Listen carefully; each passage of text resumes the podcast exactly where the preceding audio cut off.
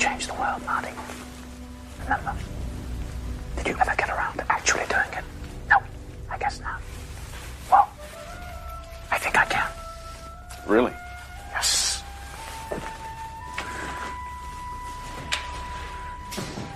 What's wrong with this country, Marty? Money, you taught me that. Evil defense contractors had it, noble causes did not. Politicians are bought and sold like so much chattel. Our problems multiply. Pollution, crime, drugs, poverty, disease, hunger, despair. We throw gobs of money at them. Problems always get worse. Why is that? Because money's most powerful ability is to allow bad people to continue doing bad things at the expense of those who don't have it. I agree. Now, who did you say you were working for? Oh, that's just my day job.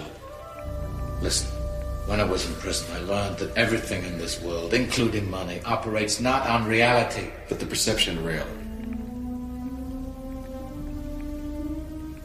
Posit.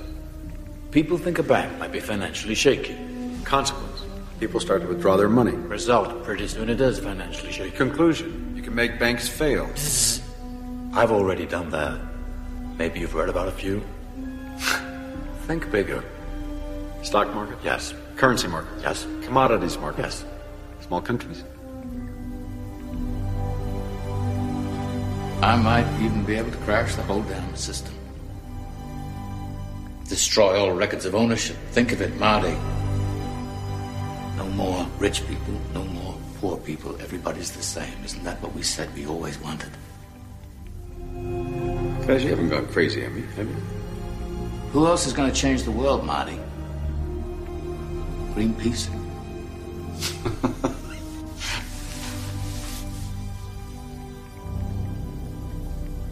You are clear.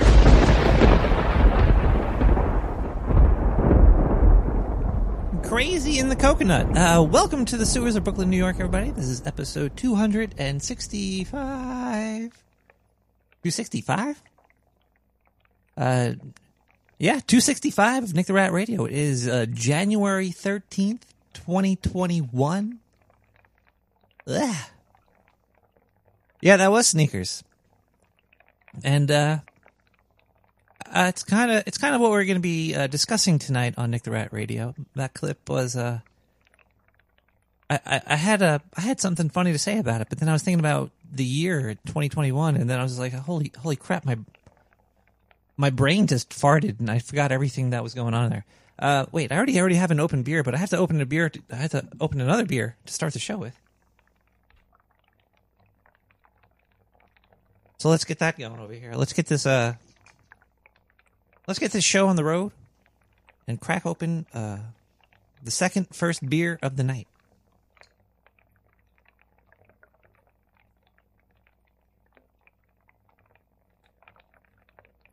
Oh yeah, I was gonna say the Great Reset. It's like a Great Reset. And then I got this crappy bottle opener. I need a new bottle opener. This one does. There we go.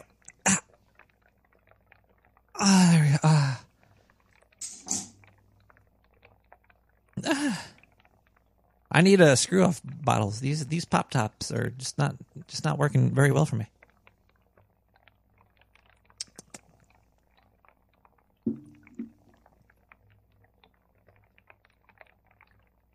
We're talking about Cyclops tonight? Sorry, it's coming through the earphones. Sometimes we do a lot of preparation for the show, but sometimes things just come to you over your earpiece, and then you say it, and then it gets put into the ether, and then there's no putting that genie back in the bottle, because you cannot destroy information. Psyops. We're doing it about Psyops, not Cyclops. I was like... The guy has a nice chest, but his mutant power is pretty stupid. He can't even, look at porno. They'd blow a hole through that shit without having the condom on his eyeballs. And we all know what PSYOP stands for. Except me. I don't know what it means, but we're going to have to read the definition when we come back from the first musical break. But tonight we're going to have a fun time discussing what goes on in the world of... Psy operations? Something? I don't... I really... I have no idea. Maybe we'll have a specialist call in and tell me all about it. We might learn nothing tonight. Yeah, Ned's probably right. This is going to be psy-ops. It's going to be like, oh, man, I'm listening to Nick the Rat again. Who's got a gun to your guys' head? My guy with the gun is over there pointing at my face. I don't know what guys you got up in your places, domiciles. Ah, my beer is invisible. That's the bad part about some of this new technology. You can't automatically get your beer to crop properly without a green screen. Anywho, any whats, any wheres. Welcome to the sewers, everybody, once again. We're going to be unclogging all of your brains tonight. That's all I can really say. It's going to be an amazing worldwide... Wait, are we doing psyops now? Who's my handler? Okay, I need to have an existential qualifier right now. The future that never. I can't read that. What did that say? What does it say? Any roads? Future that never any roads. What?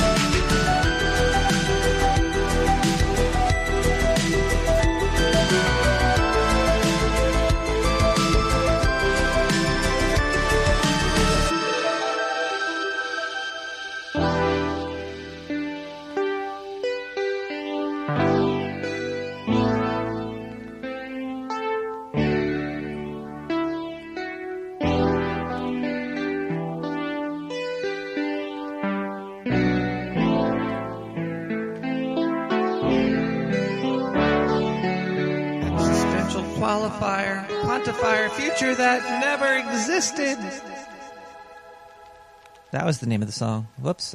You know, sometimes you get it right, sometimes you get it wrong. You know what I'm trying to say over here? Hey, nobody's perfect. Yeah,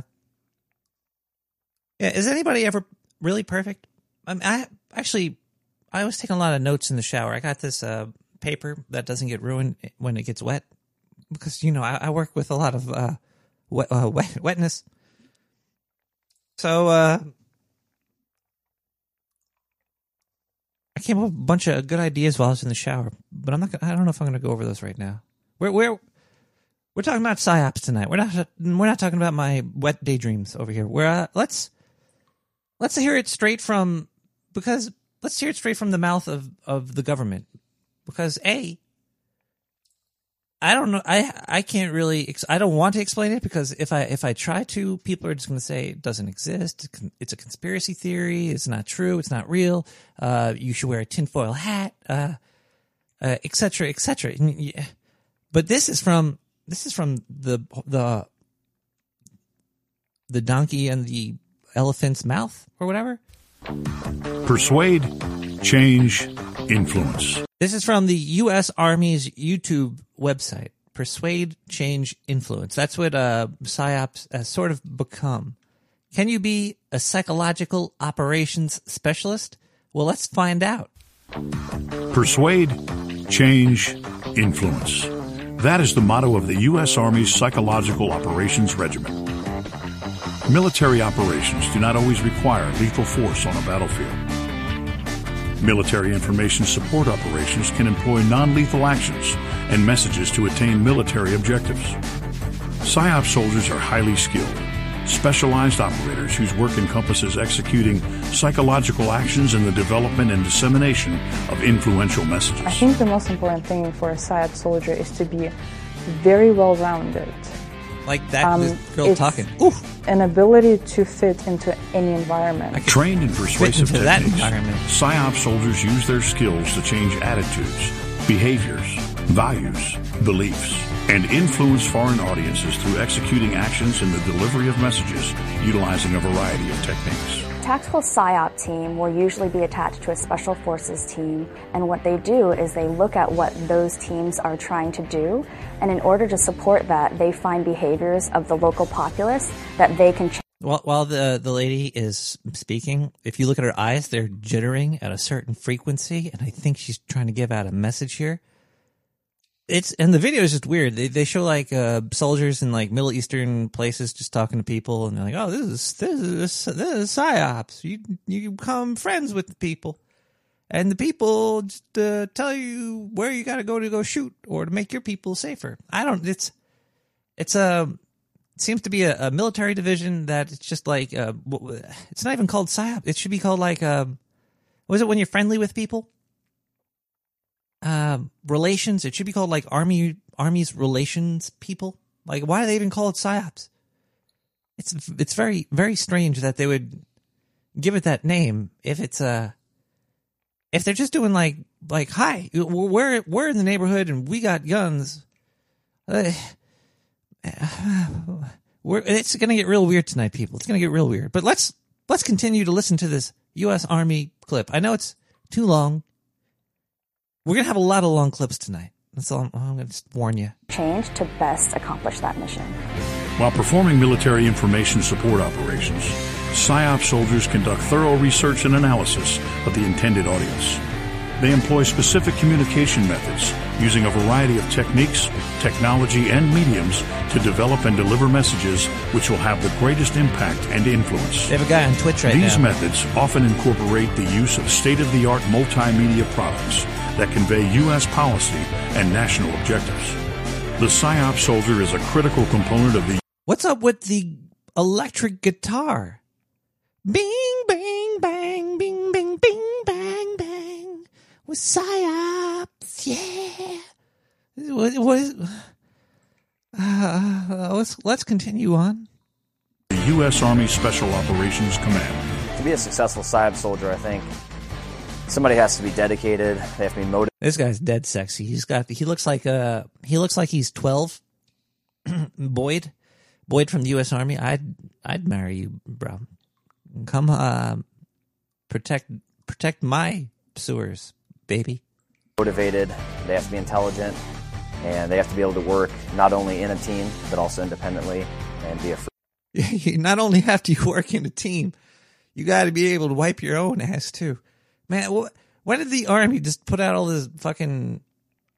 Is this how they talk in the Army, really? Like, if I was to join the Army, like, hey, Nick the Rat, you know, you're doing pretty good today. You gotta join the team, and you also gotta be yourself sometimes, too. Free thinker. Special operations soldiers deployed... And he just said you gotta be a free thinker? And be a free thinker. Yeah. Special operations soldiers deploy worldwide on missions that range in size and scope from the tactical up to the strategic level. Smaller tactical or battlefield level operations are used to secure immediate or short-term goals. Strategic level operations encompass broad national security objectives during both peacetime and war. They're just showing a clip of people looking at MS Paint and different letters on it. That was pretty funny. And I'm in no means putting down the servicemen and women, service people of the U.S. Army. I'm just saying that this PSYOP operation specialist training video is pretty ridiculous. Typically, PSYOP soldiers deploy in small teams of 3 to 12 soldiers with an average mission length of less than a year. PSYOP soldiers may be employed in operations which support conventional forces, unconventional warfare, or counterinsurgency techniques, and in conducting raids, peacekeeping operations, evacuations, and rescue missions. When deploying, you may also assist other government agencies in support of foreign governments, humanitarian assistance, and drug interdiction. Drug interdiction? You may, what? I was briefing a minister of security with what I thought was the best method for that host nation to better the image of the police force at that time. That was the example. PSYOP soldiers can also operate as a force multiplier, meaning they increase the operational capabilities of the military organizations they are supporting. This requires PSYOP soldiers to be versatile, agile leaders in top physical condition who are tactically and technically proficient with strong intellectual and communication skills. Basically, can you climb a wall and talk to people? Prepared for a very diverse mission set, and be prepared to study more than you've ever studied before. We are cultural experts, and you have to be at that standard. You have to be both physically fit and mentally fit in order to be capable enough to do your job. Following assessment and selection, PSYOP candidates receive extensive, specialized training at the U.S. Army John F. Kennedy Special Warfare Center and School at Fort Bragg, North Carolina. I think the PSYOP soldier thrives in environments that can be chaotic just because of the challenge. That's weird. Every PSYOP thing takes place there. Why are they making this public information? Like, If any other country in the world wanted to destroy our PSYOPs, our public relations army people, then like Fort Bragg, let's get rid of that. We got rid of PSYOPs. Yay.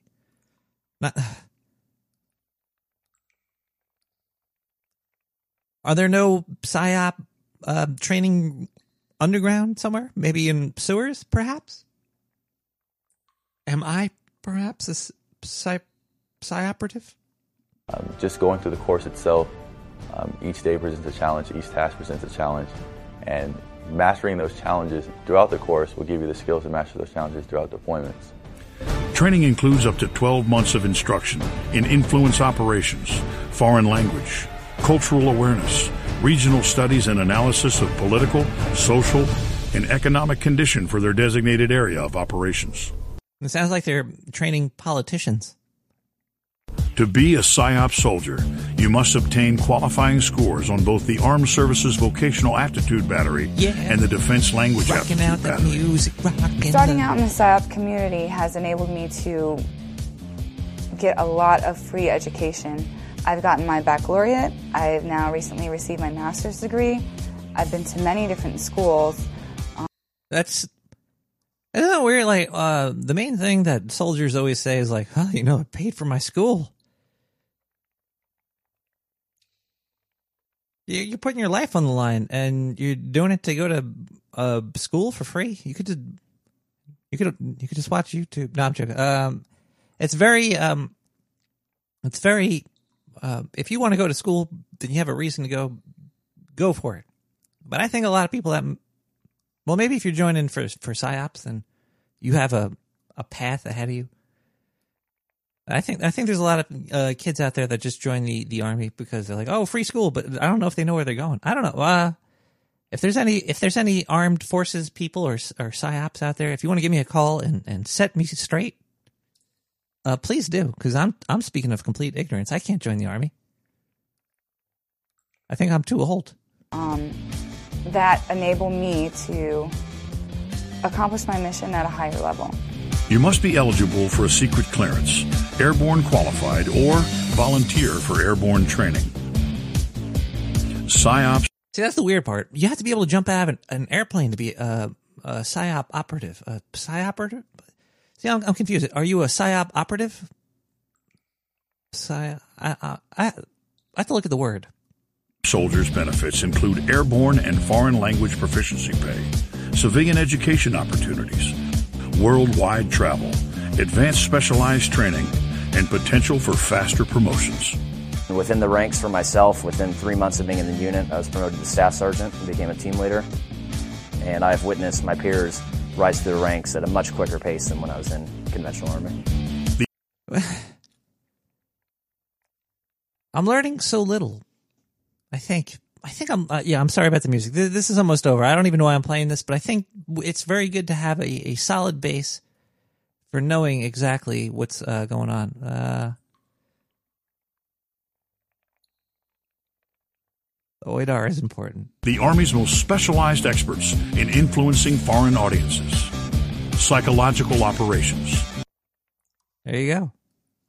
That was straight from the U.S. Army. It ended that abruptly. That wasn't even me. I think, okay, now that we're all indoctrinated on the good parts of psychological operations operatives. Let's listen to Katie Ma with "We're Gonna Be Friends," because I think we're all gonna become friends tonight. This subject is gonna bring us together. I haven't woven the fabric of this story together yet for you, but it's coming. Trust me. There is a that was just a thread. That was the first thread. That's gonna be going together and weaving into this new experience that we're all gonna have together. And it's going to be eye-opening, and we're all going to get tattoos after with my initials. Let's listen to this song right now. We'll be right back, and we're going to thank some people, and then we'll continue on with the brainwashing. I mean, with the show. We'll be right back. Fall is here. Hear the yell. Back to school. Ring the bell. Brand new shoes. Walking blues. Climb the fence. Books and pens. I can tell that we are gonna be friends. I can tell that we are gonna be friends. Walk with me, Susie Lee, through the park and by the tree. We will rest upon the ground and look at all the bugs we found. Safely walk to school without a sound. Safely walk to school without a sound.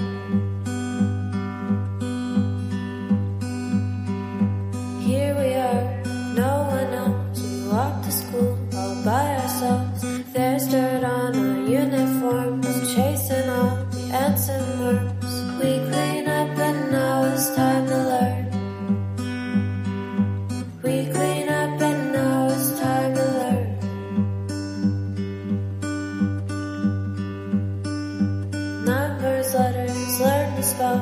Nouns and books and show and tell. Playtime, I will throw the ball. Back to class, through the hole. Teacher marks our hide against the wall. Teacher marks our hide.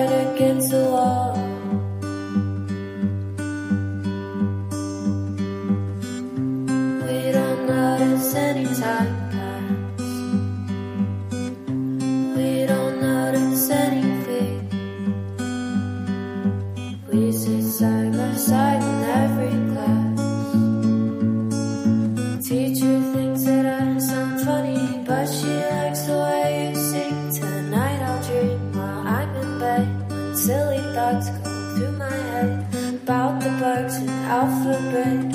When I wake tomorrow I'll bet you and I'll walk together again.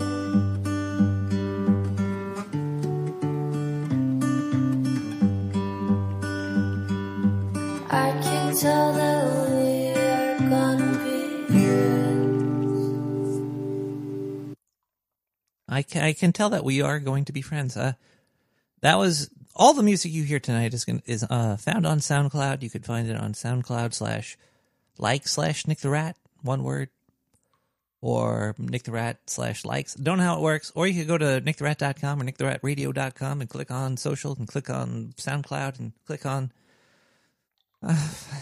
Donate, click on that. Yeah, that's a good one. Yeah, I'm getting good with the segues, aren't I, Diane?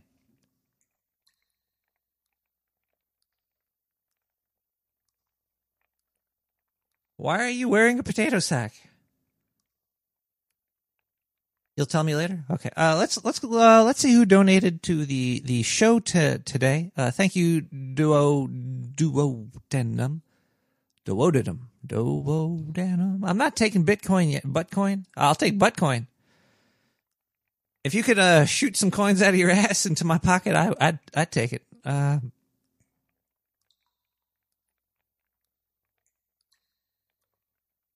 Let's look at donations today. I'm sorry for I'm ill prepared. 2021's been rough so far. It's been very busy.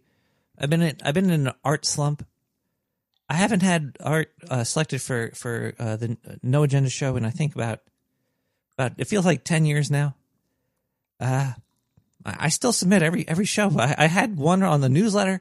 I'm just not feeling the art thing. I don't know. I'm still working on art from like December for this show.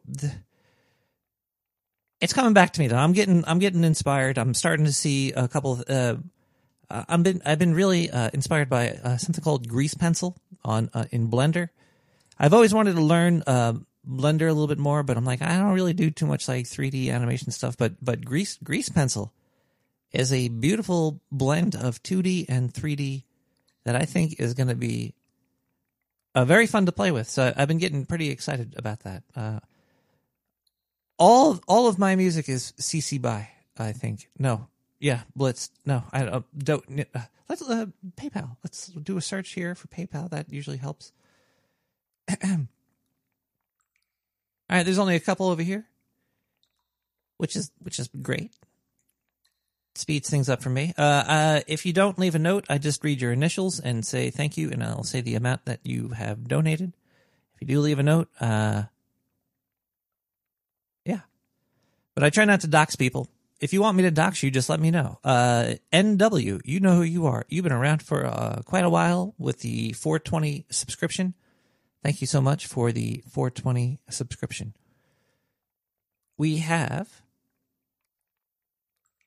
JB with the 420 subscription as well. JB also has been around for quite a long time. I just want to say thank you, JB.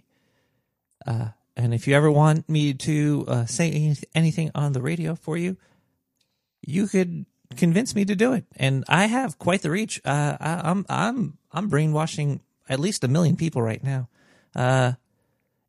We have LB with a 420. LB, you're amazing. And I miss you. But thanks for the donation. Cheers to all the people that have donated this week and every week and all other weeks. Let me just try. No, okay, yeah. I also have a P.O. box too. And I did get 2 letters in the P.O. box this week. And I love getting letters. They came right here. Oh. I'm not going to dox them, so I'm not going to show their addresses on the thing here. Let's open these up and hope I don't die.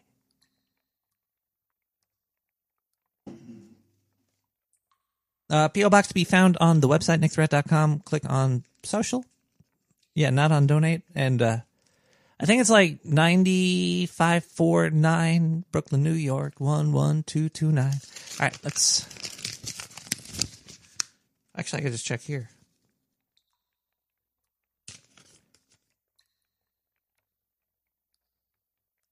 Actually, you know what? This is somebody else's mail. This is the second time. And I opened it too. I'm opening somebody else's mail in there. Is this against the law? I didn't even know. It was in my PO box.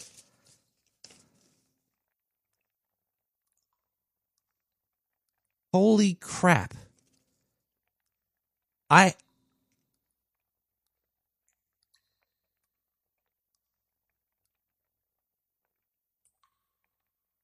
The people at my post office suck. I already opened it. All right. So I didn't look at the, while I was looking at it, I was like, okay, this is for me. Yeah, this is a check not for me. This is a check for somebody else here for $700.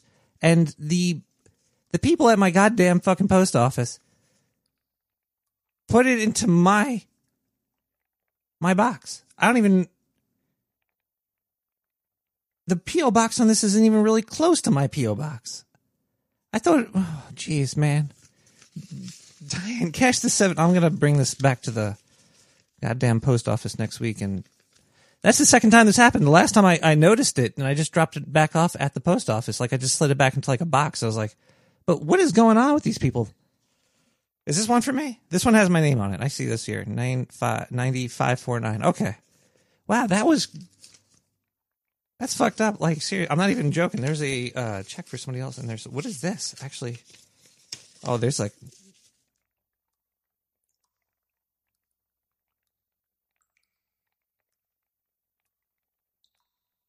There's a note with it. I'm just going to read the top of the note. Oh, man.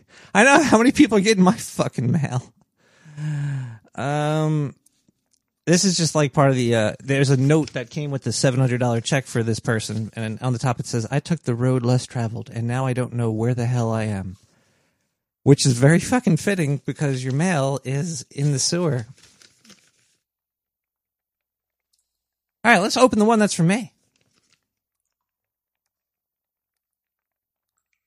Jeez, that's so sad.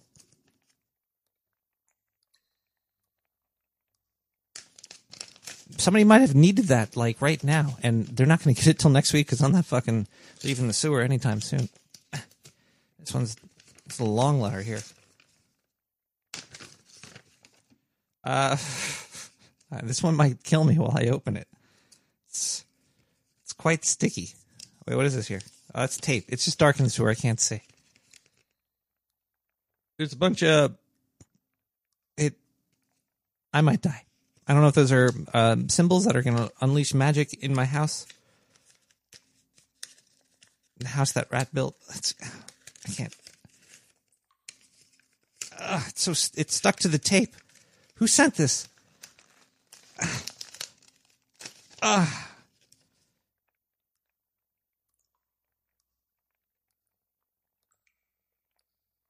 Let's see what it says. I think somebody was drunk when they wrote this. Fuck the UPS. Fuck UPS. Very fitting letter.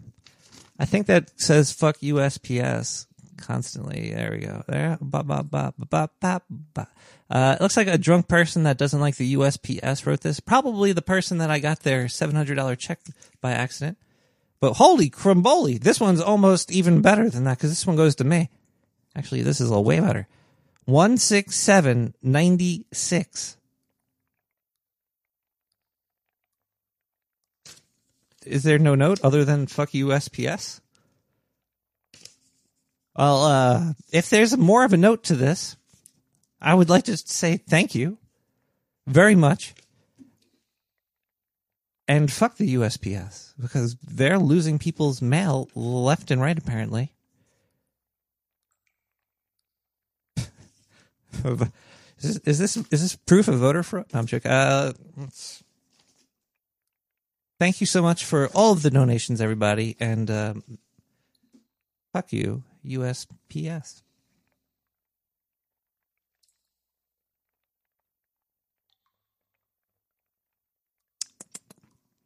All right, let's hop into another song. We're gonna come back. We're gonna open up the phone lines. We're gonna have some good time. We're gonna talk about psyops.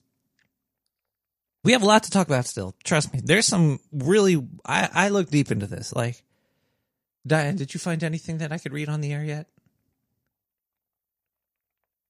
Yeah, I looked really deep into this. We have a lot to come. Some shit's gonna blow your brains out. And maybe even prove vampires exist. No, not Cyclops.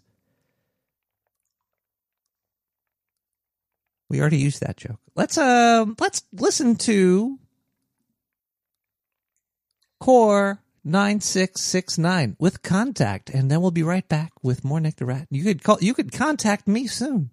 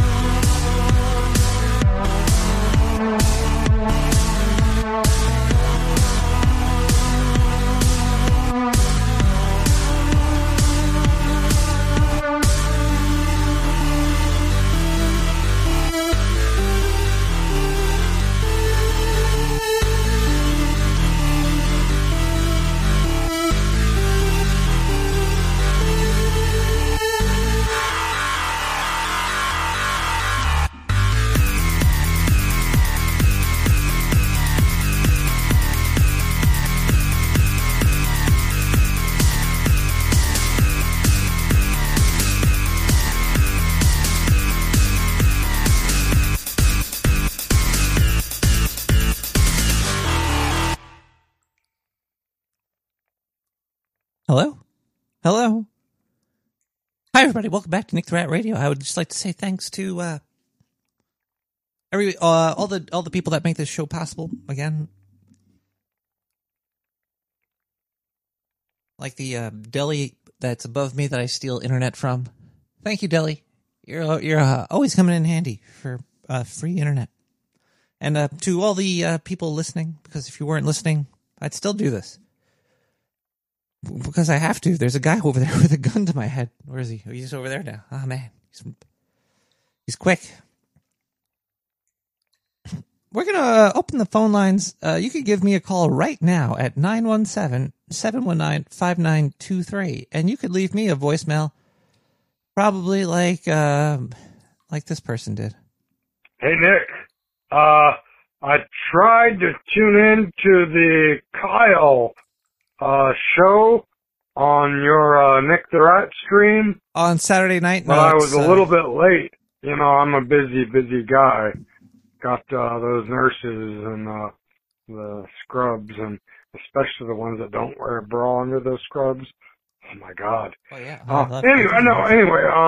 Yeah. So I was calling in to see what the hell happened to the Kyle show. I thought that fucker died. But then I heard he had a show, so I was going to call and listen and see if Nick the Rat finally broke free of the Ouija board challenge he had, or maybe he got fast enough with the Ouija board that Kyle could actually speak in real time on a show. I don't fucking know. I love you, buddy. I hope everything's well. And goddamn, where is Kyle? Kyle's dead. We just had a contract where I had to run some more of his commercials, and sometimes, you know, the Kyle's Saturday Night Show commercial comes up. He never actually produced that. Lazy bum. A lot of promises, and now he's just a bone on the wall. That's all that's left of him. Maybe I'll show you guys the bone later. But what?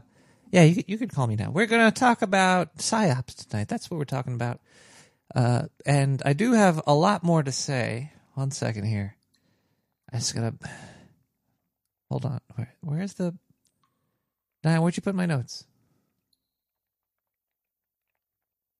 I think there is there's an ongoing PSYOP situation currently all over the planet by everybody.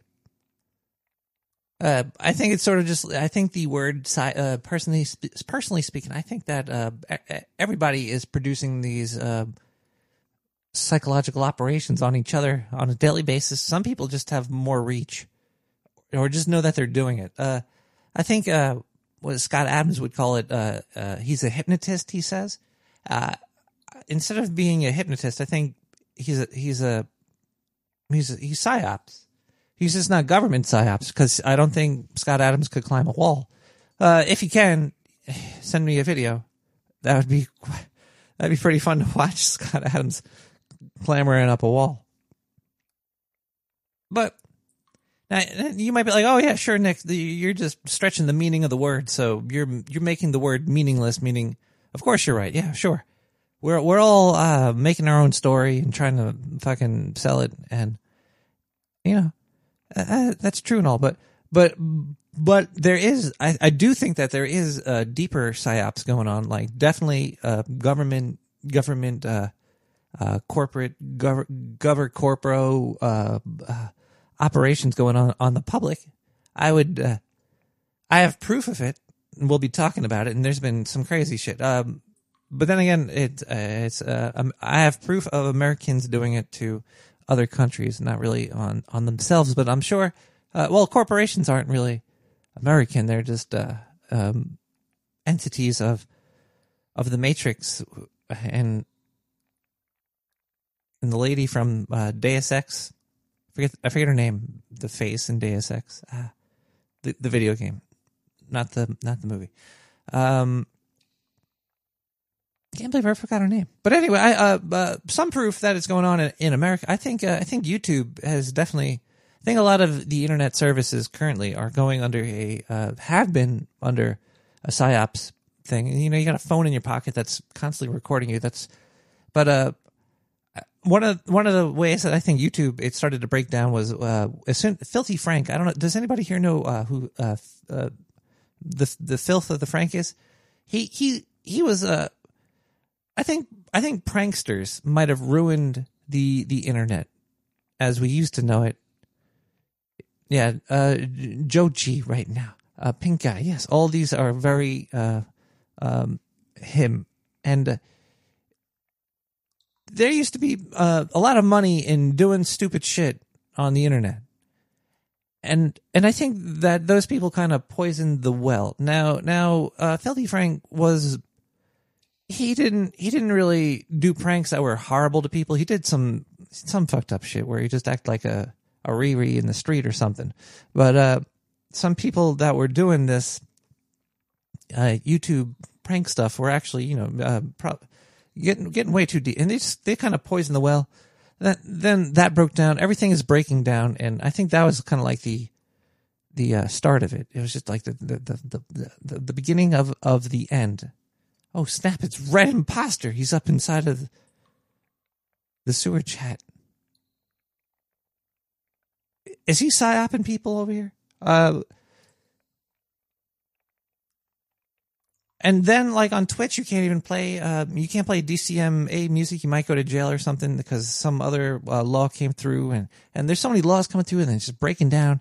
And it's a real, it's a, soon Discord is going to, like, you could do some pirate streams on Discord. You could, I've been doing it actually. I sometimes jump into the open hole in my Discord channel. I'll just stream me listening to, licensed music. And playing licensed games. Yeah, they even want to make games. It's psyops all the way down. It's like, yeah, turtles. It's kind of a rough. Wait, hold on. Do we have a caller? No, we have a voicemail. Hold on, let's play this voicemail. 917-719-5923. Yo, Nick, great show. If you could push some more of those buttons, I think that'd be pretty good. Great show, though, but those buttons, they need some pressing. So get those fingers working, you know what I mean? Anyway, talk to you later, Nick. Blow me, bye. Buttons? Like this one over here? I got this button over here I could play. And now back with Chris the Cat. Oh, fucking Chris the Cat. Look. This is happening, people.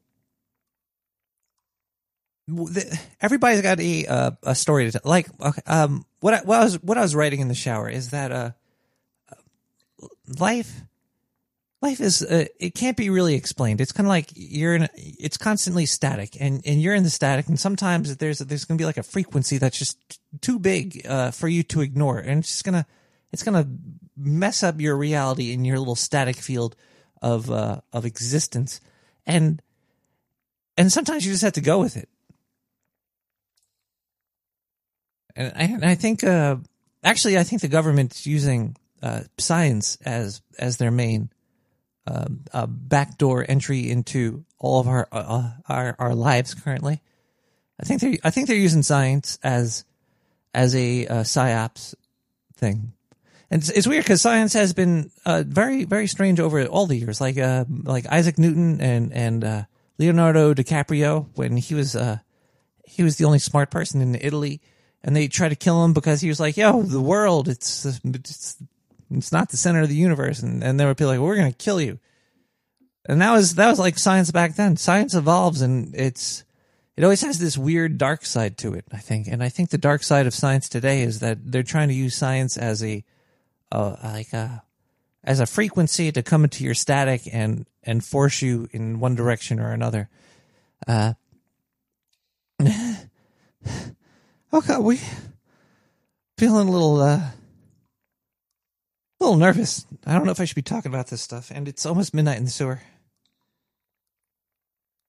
We got 40 seconds. Hold on, let's do a countdown. Let's look at this clock here.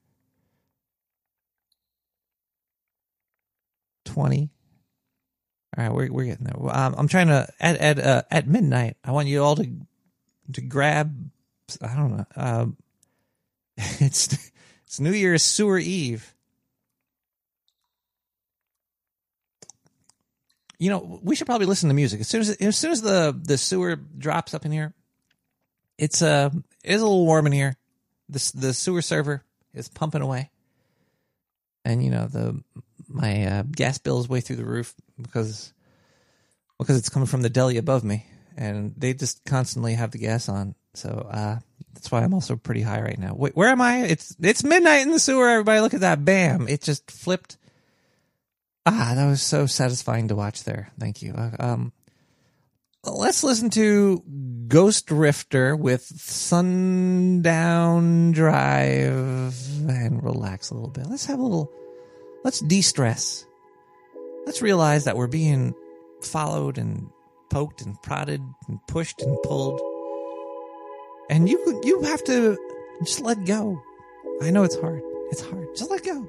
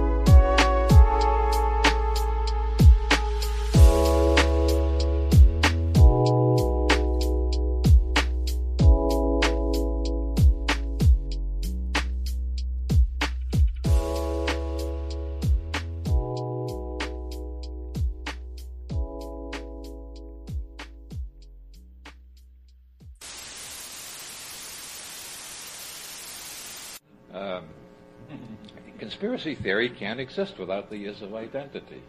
You really need to use it, which may tell us something very important about conspiracy theory.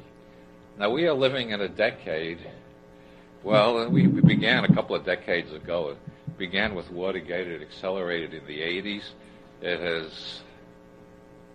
keeps reaching new peaks every year throughout the 90s. Every time I think it's peaked, it doubles in intensity, where more and more people have more and more theories about other people being up to no good. The general opinion of humanity, that humanity has of other human beings, has sunk to an all-time low. Everybody suspects every other group of being up to something nasty.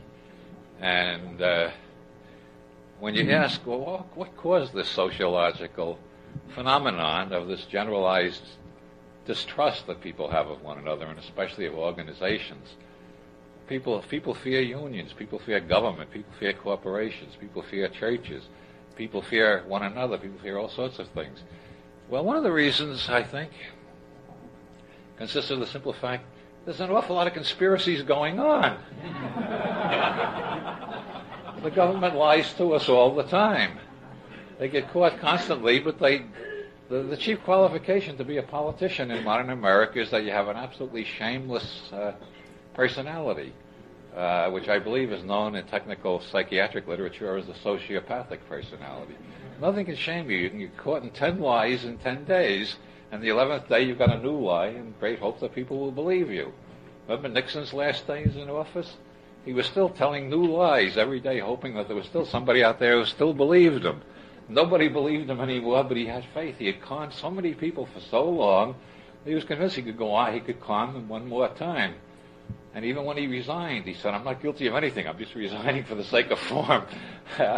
He was resigning so they couldn't impeach him, but, or it sure looks that way, from my perspective.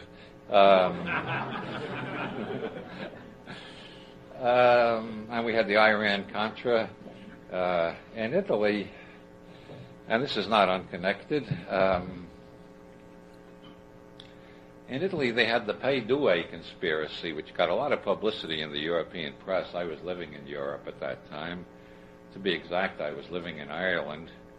And in Ireland, the newspapers are, as all the Catholic priests will tell you, run by a bunch of damned atheists. Well, they're all atheists who were educated by the Jesuits. And there's nobody more subtle than an atheist educated by Jesuits.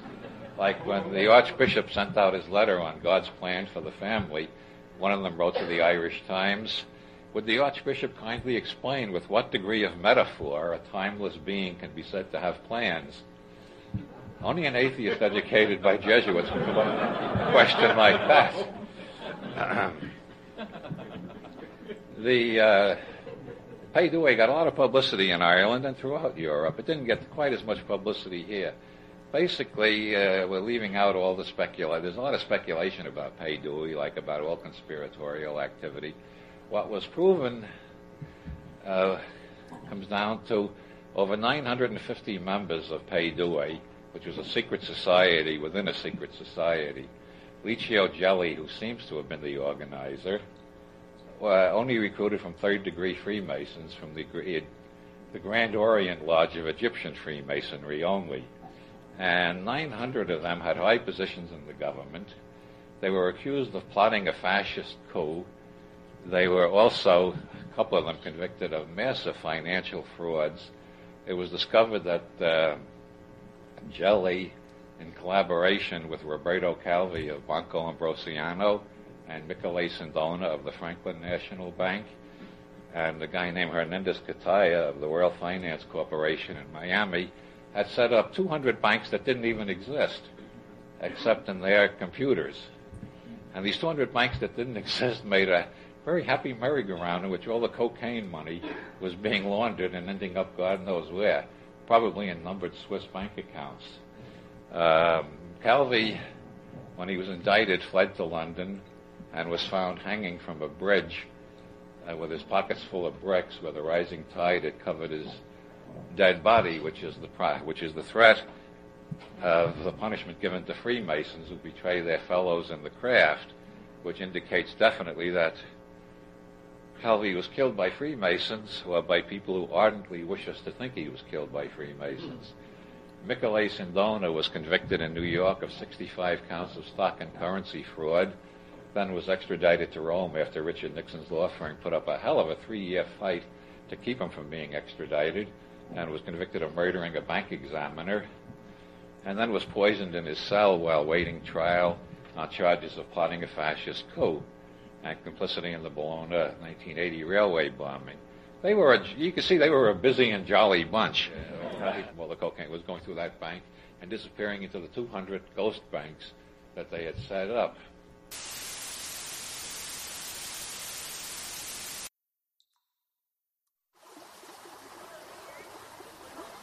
Why have a boring beverage when you could drink sugar water? Sugar water's proven to have buckets of sugar in it, unlike natural tap water. Tap water is boring. It's not even extreme enough to make you feel modern, alive. Sugar water's not only comes with the buckets of the sugars in it, we also add dye. Tap water doesn't have beautiful dye in it, does it? So normal. We also store our sugar water in little process oil bottles.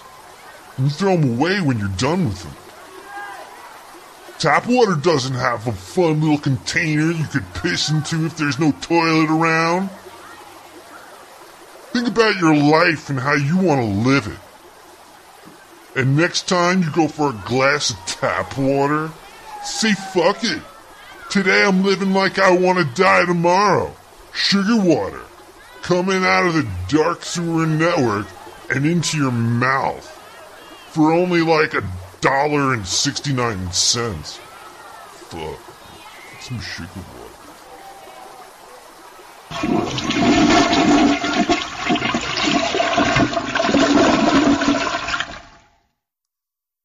I used to be frightened by all the wine coolers I saw. I was scared I wouldn't pick the right one. Luckily, I did.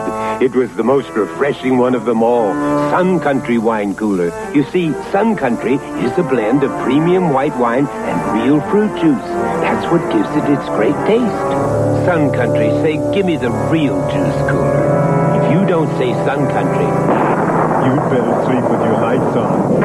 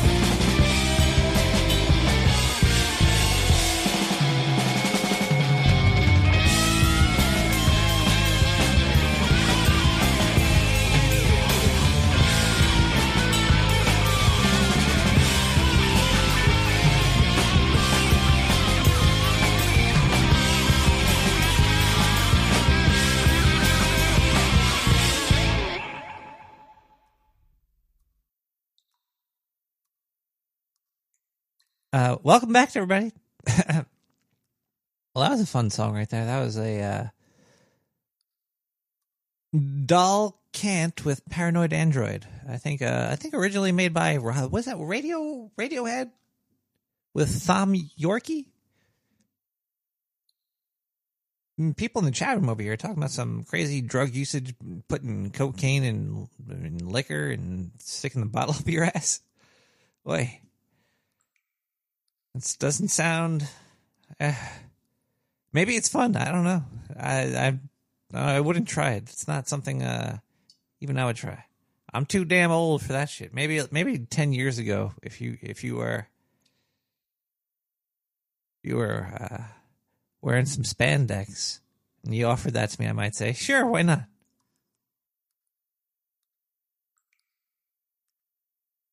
But it's currently 2021. Ain't doing nothing. No butt chugging on Twitch. I guess you could butt chug on a podcast. Hold on one second. Let me do a little butt chugging on the podcast. One second. Bloop, bloop, bloop, bloop, bloop, bloop, bloop, bloop. Wait, I can.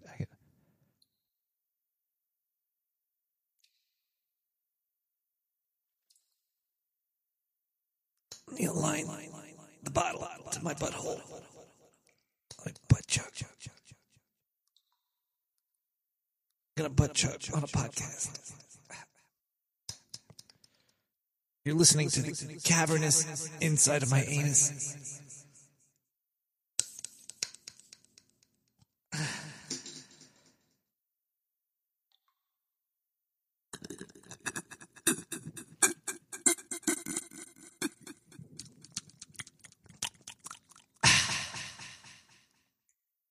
I have a very flexible anus.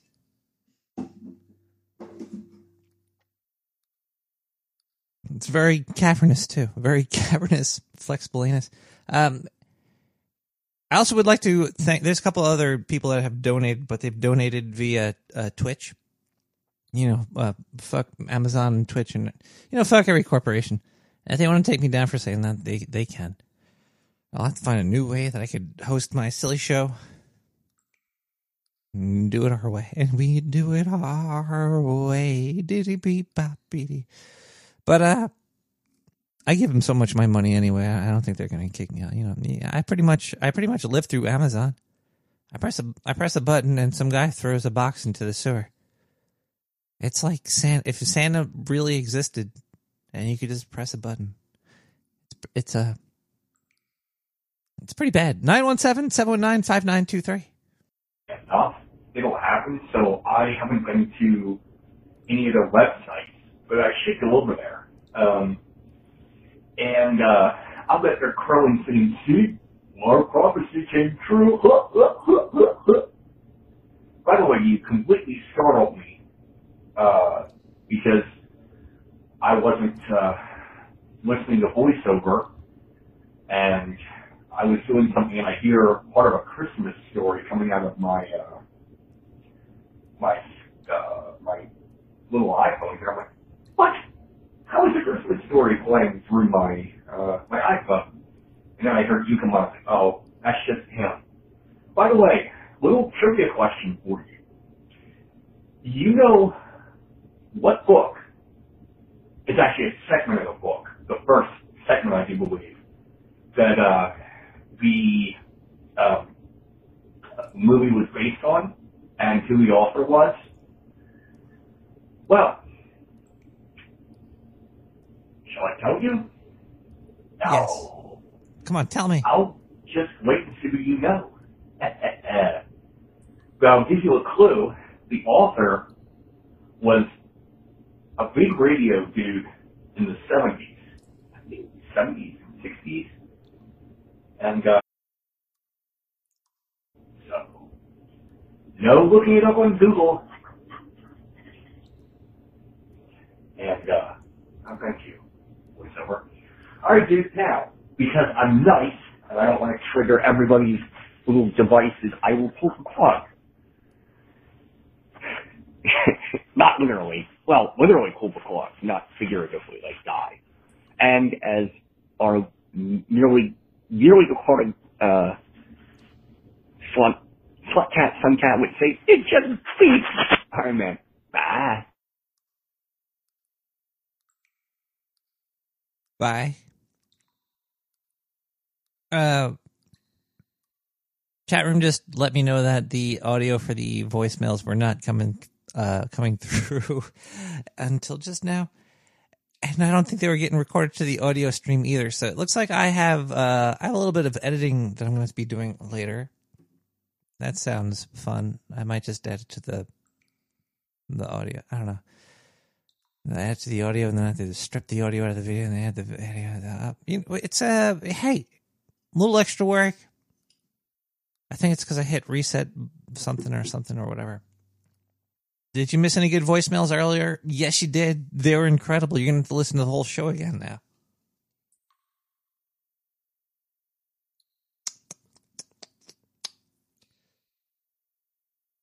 I only missed one voicemail? Really?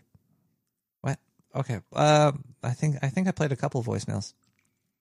Like two or three. Anyway, let's we're talking about psyops, right? And people out there are probably like, "Oh, Nick, yeah, sure, that shit's faker than the Kyle's bone you have on your wall." And I really do have his bone. Okay, here's a couple of stories. Check this one out. Edward Lansdale. All right. This guy died in 1987. He was born in 1908. He was in the Air Force. This guy was a looker. I would have put my pickle in his mayonnaise jar. Anyway, we're talking about psyops. Why am I talking about how handsome of a man he was?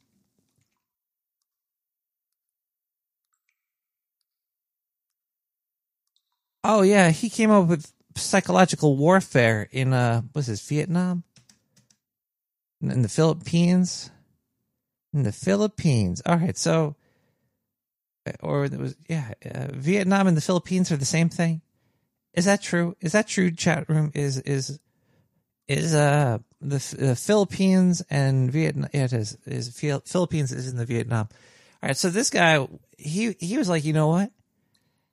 We're fighting these people, and they're scared of vampires. My history is way off, but this guy, he was in the army, and he was talking about how he could scare people in the little villages so they wouldn't do shit, and they got a lot of people to read like old legends and lore from either Vietnam or the Philippines or something. I don't know. But, and they were scared of vampires. And, so they had a guy killed. They killed a guy, and they poked holes in his neck and hung him upside down and drained his body with blood. So the people in the area in Vietnam would be scared that there were vampires in the area.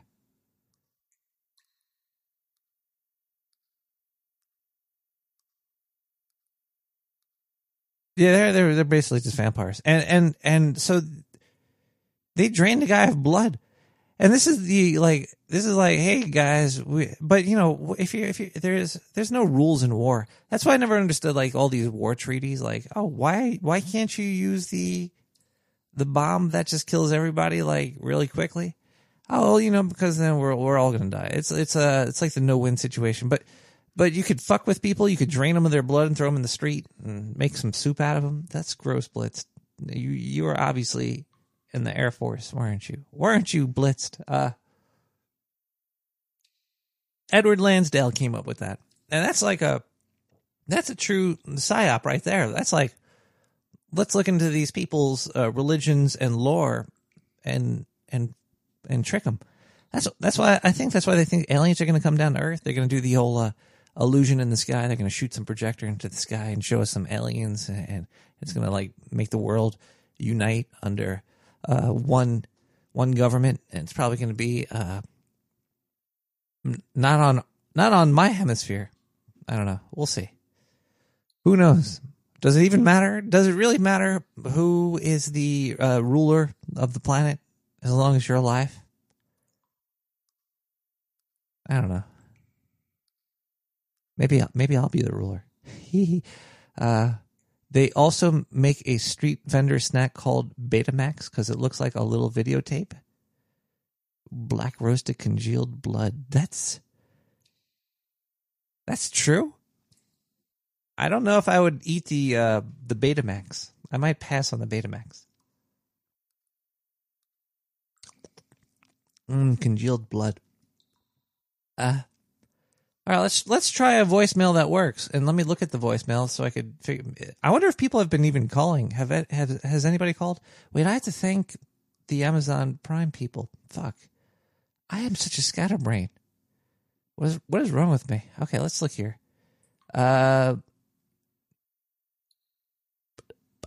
Ducky is 22 months with Prime. Thank you so much, Ducky. We got Brickmania with 7 months at tier 1.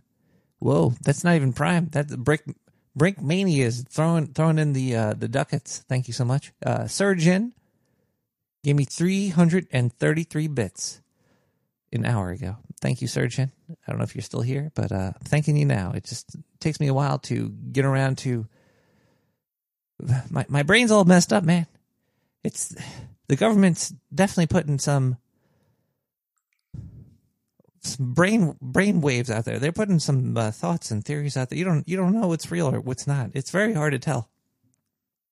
Also, it's like if you're in a group with your friends, and say all of your friends are talking about a subject or something, like let's say vampires, and say that they found a dead guy, that all 7 of your friends all found a dead guy at the same time. It's the one that that Edward Lansdale killed and drained blood from. They all find him, and they all think vampires are real. And you're sitting there in the room with them, and you really like these people. They're great. They give you food and beer, and they do everything else. And they're all like, "Hey, man, vampires are real. I've seen it. We've all seen it together. We have pictures. Look at this guy. He's got holes in his neck. There's blood drained. We believe in vampires 150,000%. And you're sitting there and you're like, I didn't see this shit. You're still going to probably say, yeah, vampires are real, man. Ooh, yeah, that's real. Because you don't want to like upset your friends either. You're kind of, your opinions are kind of influenced by the majority in the room, in the area. I'm sure that the PSYOP people know about this. I'm sure PSYOPs like to surround targets with a whole bunch of...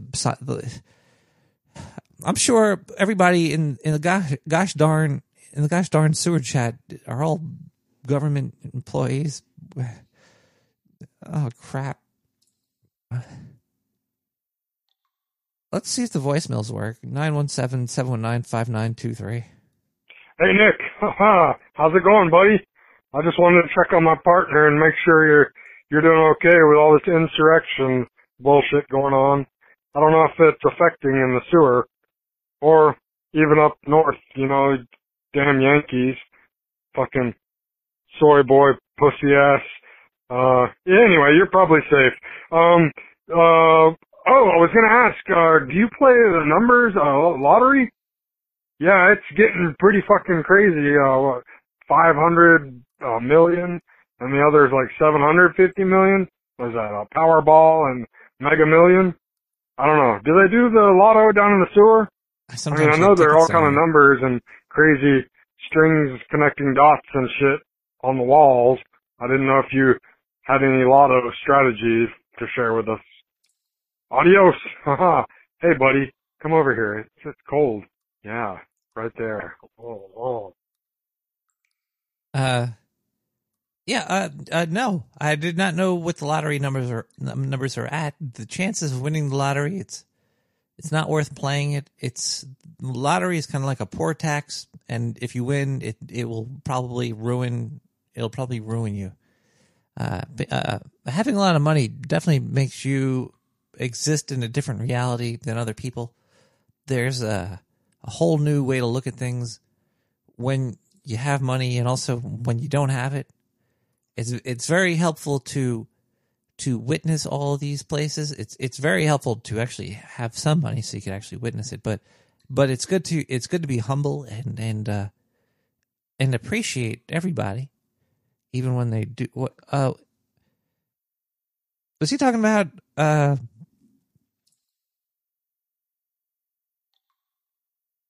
That PSYOP officer that resigned from the Army? She resigned in October, though. So she was leaving. She was like fired or something, but she has to pack her bags and get out of the job in February, I think. But she was in the DC rally. Is the DC rally over? Is it still going on? I think I have no idea what's going on. But yeah, there was a Fort Bragg PSYOP officer that resigned in October. Went to the DC rally with a bus full of people. How did that happen? They leave out so much information in all news sources. Who are these people that got into the bus with her? Did she go using her own name and using her own ideologies, or was she working? Was she not working? Who knows? We don't even know what were in those two pipe bombs. They were dismantled with water, though. Usually, pipes and water usually do not. It's unless these were super high and it's kind of melted the pipe. Maybe it was put together with sugar. I don't know. The psyops are happening constantly, and conspiracies are happening constantly too. It's very hard to people that are there are no conspiracies, but then how could you say there are none? There definitely are conspiracies. It's fact. It's fact, people. Okay, let's listen to some music. I gotta relax a little bit here. It just makes me. I think it's a little weird when people are like, "Why do you believe in conspiracies, man?" What do you mean? There's the government stabbed people in the throat and drained them of blood to make other people think vampires existed. Once these lines were crossed, and these things are still happening too. I got other articles and other things that have happened that are going on. Even till not even way back in when they first made psyops, that's when they're like, oh, we could fuck with people. I'm like, yeah, well, duh. All right. Anyway, let's listen to Big Yaris with Doubts. Big Yaris.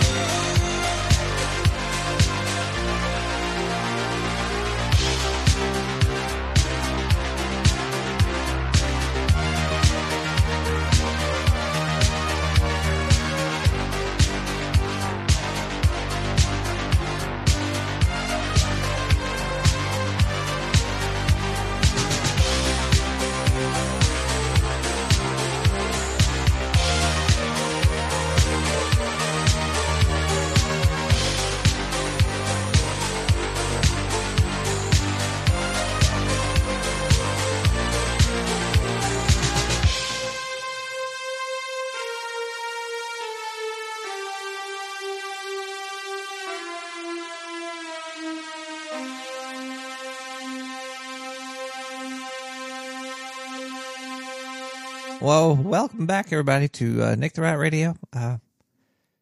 Damn, that song is pretty pumping. That's cool. I like that. Something I didn't like was Star Trek Discovery, which is finally over, and I could finally cancel CBS all SS. What a steaming pile of shit Star Trek Discovery was. And Picard, too. Lower Decks was okay, I already said. But Discovery just ended. Season 3 did. Usually Star Trek gets good by Season 3. And, no, this broke the mold. It was fucking horrible. It was really, really bad. I don't even want to talk about it. Anyway, I do want to talk about it, but I'm not going to talk about it with you people. Because you guys don't care about Star Trek Discovery. But if you want to see something good, I've been really enjoying Doom Patrol on HBO. There's too many goddamn services. It's not right. It's not right. Everything should just be really cheap. And across the board. It should be like, hey, you want to watch this? Like 50 cents. Like they ask you for 10 cents a day to save a kid in another country, but to watch a TV show, you have to spend like fucking $20 a month, which I don't know how much that breaks down into a day. But it's not 20 cents a day, because 20 cents would be a day. It would be like, say, a week would be almost $1. It would almost be like $4 a week, a month to watch a show. Okay, look.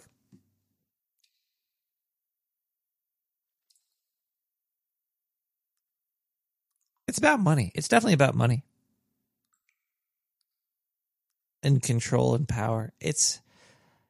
We need a new world order. We need the world to get taken over and for all of our information to be stolen by a couple of people that are in control and in power, and they're going to have to manipulate us. And we need that. So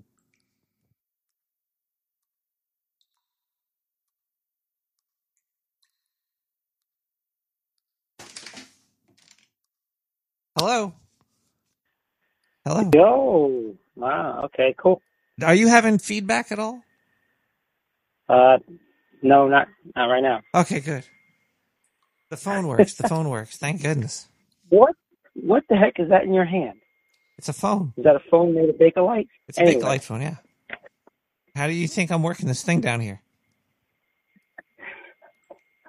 I gotta hold it close to the mic so it records it. It's a mess. It's like a rat's nest of wires. I'm trying to do a little bit of catch up because somehow when I was watching the pre-stream, when I refreshed the Twitch stream, I got caught in the previous stream, and I was there for almost a freaking hour. You were wondering why you were not live. So I was there for 50-something minutes. Anyway. Happens. That was my own fault. Welcome to the present. You go first. Go ahead. I said, welcome to the present. Yes. Yeah. Well, yeah, we're only about a second and a half old. The reason I called is because, are you familiar with this isn't the reason I called, but to preliminary. Are you familiar with the Tragedy and Hope podcast? Traveled Through the Hoop? I'll try to say it. Yeah, I got to the point where I drank enough to actually make a phone call. So, unfortunately, it impairs my speech. It's a podcast, and it's called Something Through the Loop with the Hoop? Actually, I watched that show. It was pretty cool. And then for some reason it got boring and then we never finished it.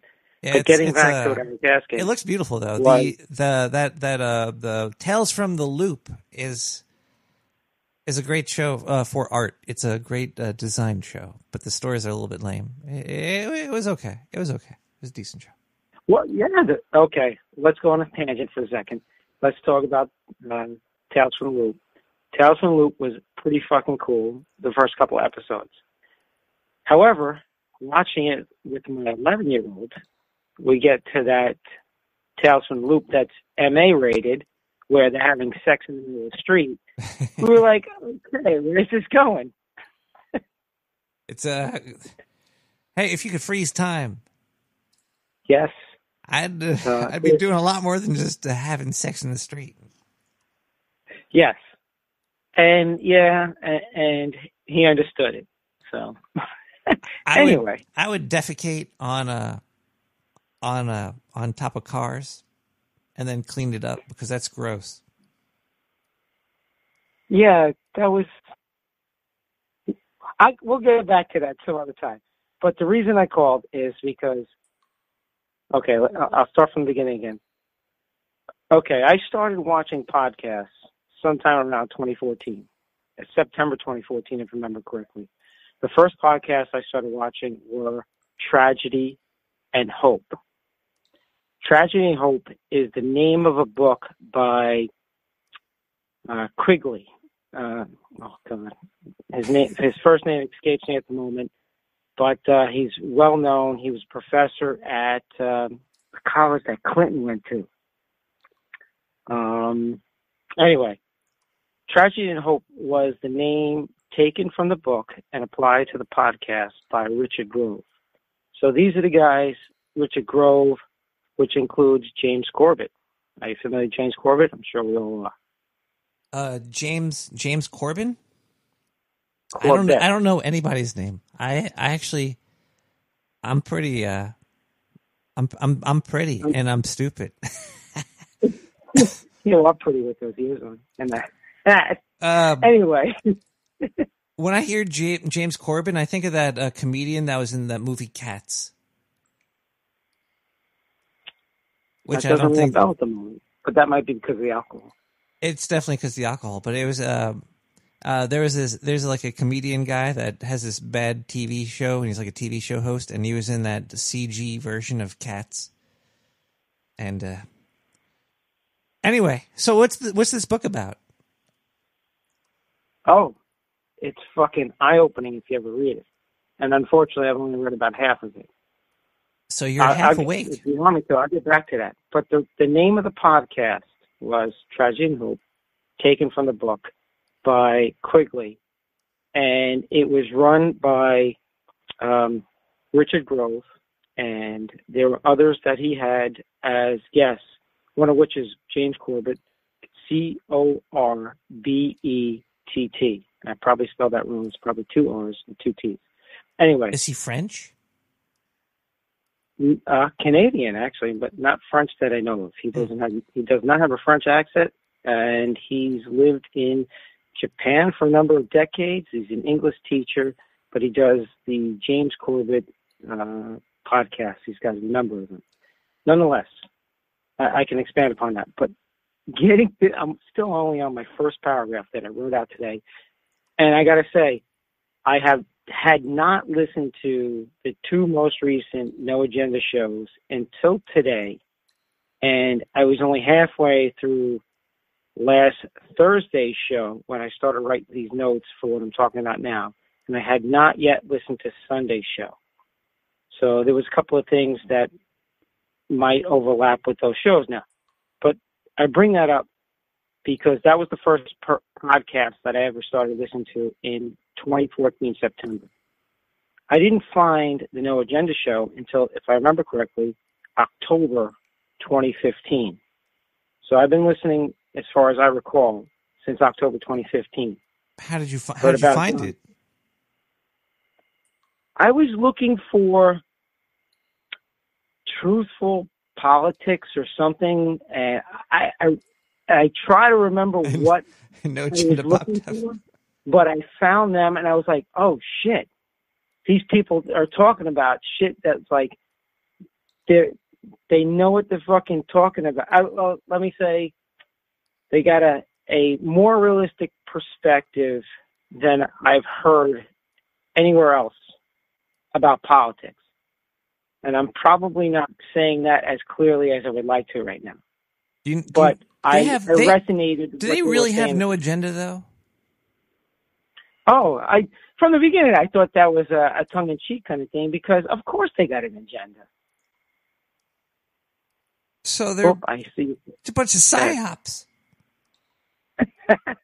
No, everybody's. If you're talking, moving, and you're working towards something, of course you got an agenda. Now you got me on a side note again because I've had this conversation with my brother, who's 2.5 years younger, about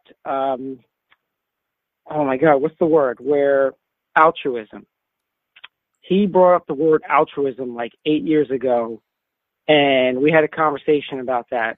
And I don't think there is any such thing as altruism.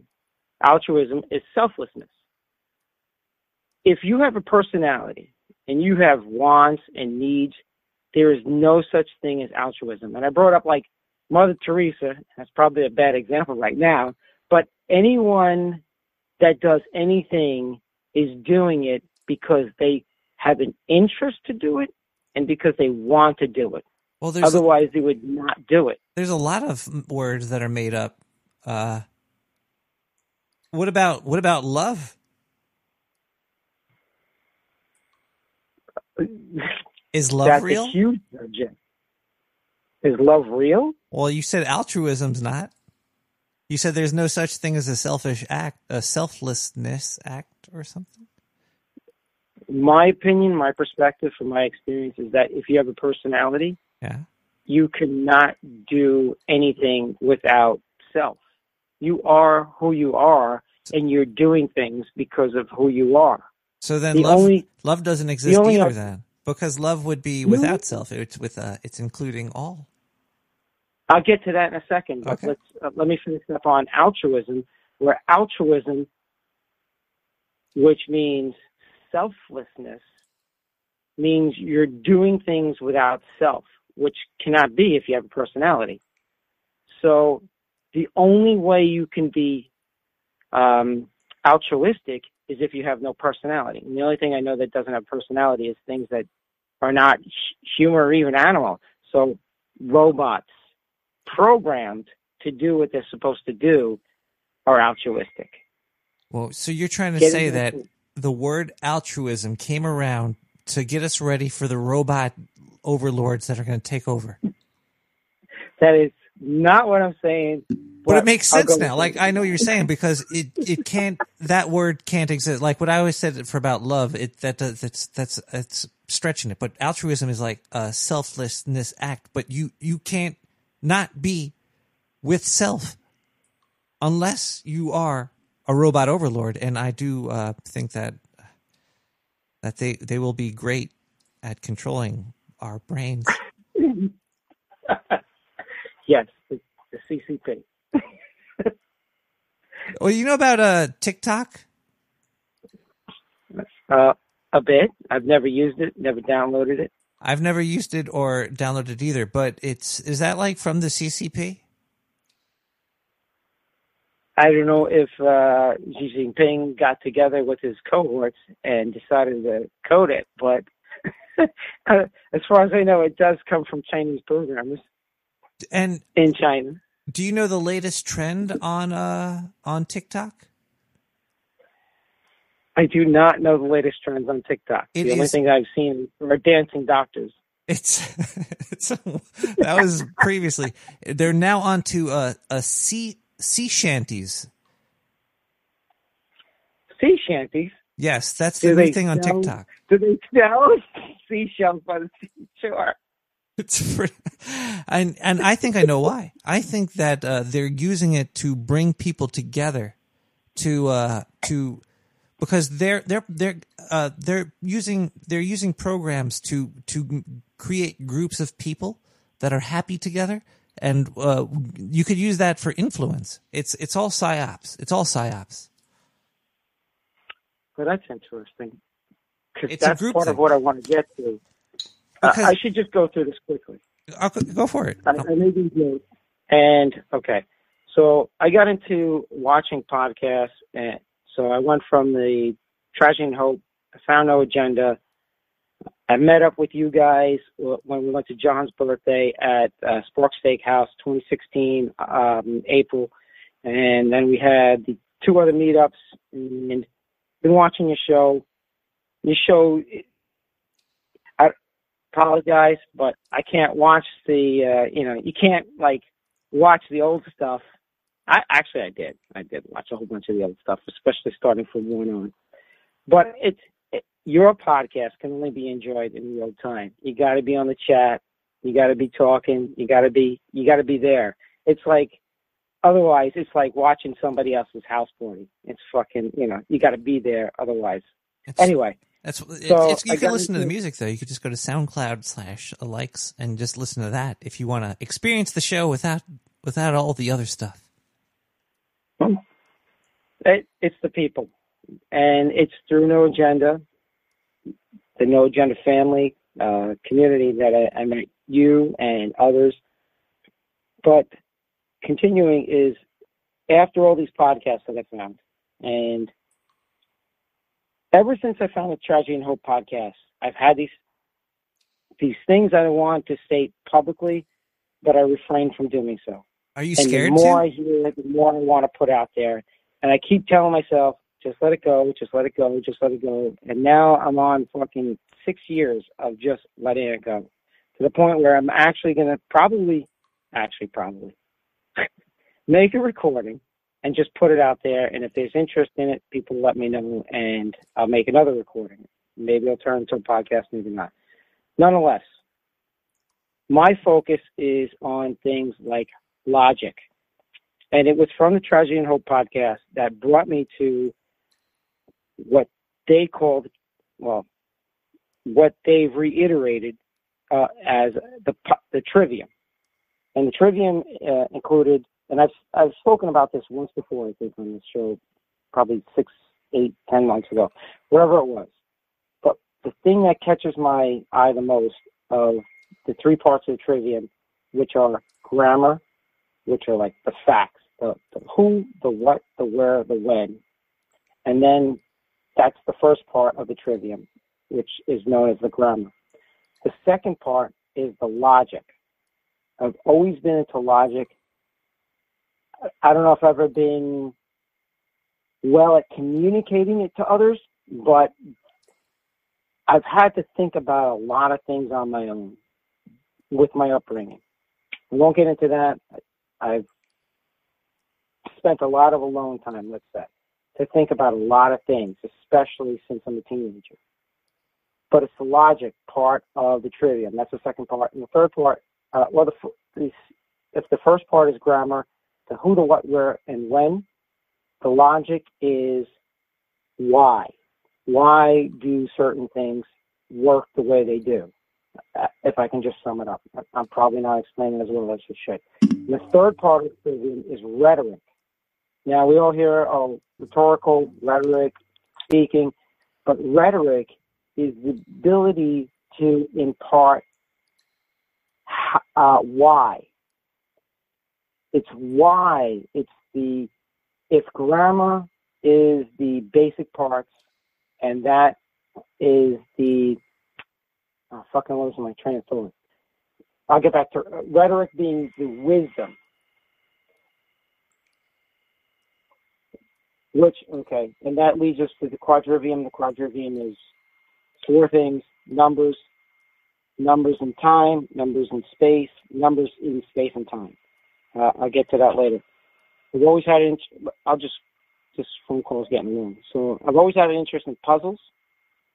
I've always been able to do puzzles very well. I did them with my grandfather at a very young age, so maybe it's something I've been trained to do, or maybe it's something that's in my personality. I think it's both. So doing puzzles, just puzzles of houses, cars, cats, boats, whatever, it trains your mind and your eyes to see and understand the pieces individually and seeing how they can be assembled. And then assembling them into strings, the edges, into groups, and finally as a whole. So if you can do puzzles physically and mentally, I think in life you can see patterns, and you can see what was before, what is now, and what will come to be. much better than people that don't do puzzles. Maybe that's just me in my, philosophizing. But that brings me to cryptography. I've always had an interest in cryptography. And I'll come back to cryptography after I say all these things, is that what we see now with technology, we've seen the quote-unquote deplatforming of people from just being not being able to use their accounts on Twitter, on YouTube, on Facebook, getting their warnings, to the point where they've been banned, where they've been cut off, where they've been, basically excommunicated. So these are corporate. I get kicked off of all these platforms. I was kicked off of Instagram recently. But I think it really matters when the ISP, when AWS or servers start to kick you off. Well, that's what I was going to get to. So we start with services such as Twitch, Facebook, Twitter, and such. When they deem that you've done something they don't like, or one of the people in the back office said, "Oh, I don't like this fucking guy. I'm going to block him." So you get blocked. Your account gets suspended. That was what I was trying to think. So now you've been deplatformed. You've been removed. You've been blocked from that service. The next level is that, oh, we're Amazon. We're Google. We don't want these people have those services on our servers. So now now the service has been removed from the server. The next step is what I've been experiencing with Verizon Fios is, and I haven't tested many sites, but I signed up for Tutanota.com email. It's totally encrypted from my side to the end, and I can't get a third-party app to be able to work with this as far as I know. So it's entirely encrypted from my send to their receive. I don't know how true that is. Find out that Tutanota is based in Germany. But the reason I bring that up is because Verizon, I have Verizon Fios. I'm in the Bronx, 10465 area code. And I cannot access the Tutanota.com website through Verizon. On my phone, mobile connection, I have T-Mobile. Connects right away. Not a problem. That tells me that Verizon is blocking Tutanota.com. Oddly enough, Verizon is not blocking mail.tutanota.com, so I can get my email. Wow. So, forwarding to a couple of days ago where somebody had posted on No Agenda Social, they had posted archive.is. I couldn't bring it up on my phone while I was connected through Wi-Fi, which is my Verizon Fios connection. Turned the Wi-Fi off using my T-Mobile connection. I was able to access archive.is. Apparently, Verizon is blocking archive.is. On the archive.is page, there's archive.today, which redirects to archive.vietnam, VN. I can't get either of those through Verizon. So I don't know what Verizon is blocking beyond those two that I've experienced, but that brings me to the ISP blocking.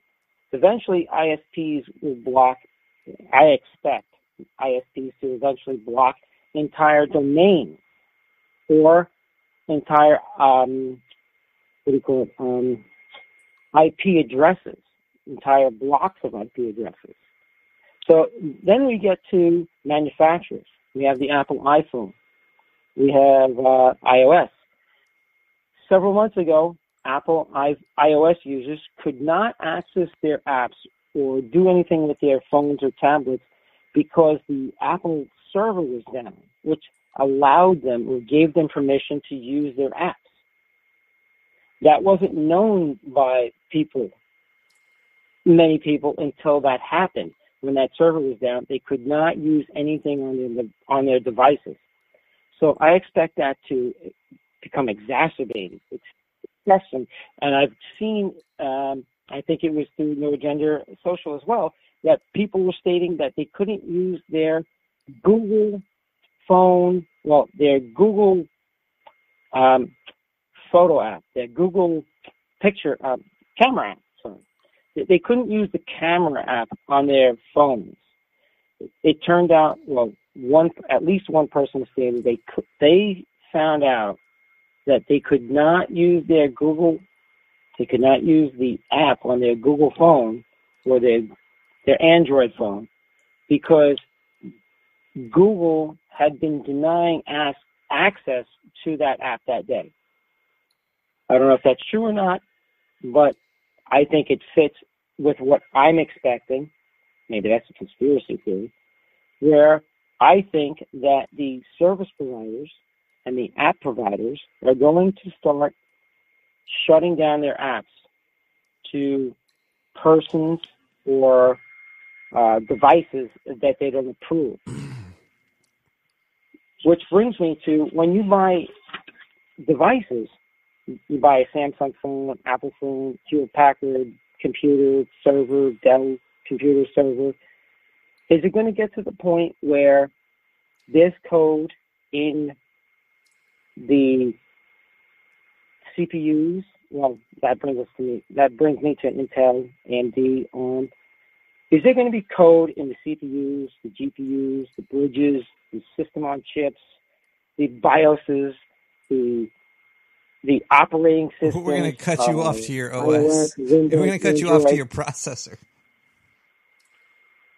I'm just wondering, is there going to be code that they can control remotely to say, this guy follows that guy politically, or he gets his services from this other service, and I'm going to block him or shut him down or implode his device somehow? It's yes, sort of, and no. I don't think that it's. They're not gonna destroy people's computers if for political beliefs, but who knows where it's gonna go to?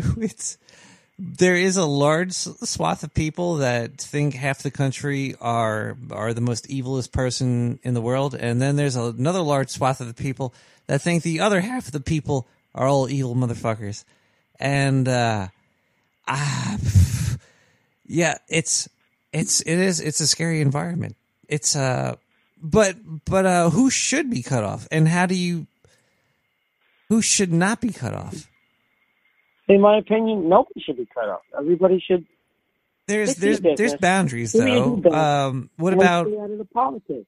Just sell to whoever, unless you know somebody's committing murder, rape, torture. You know. Yeah, what if you're killing live on YouTube? Say like YouTube. I stream me killing people live. But the YouTube's kicking me off. That's not fair.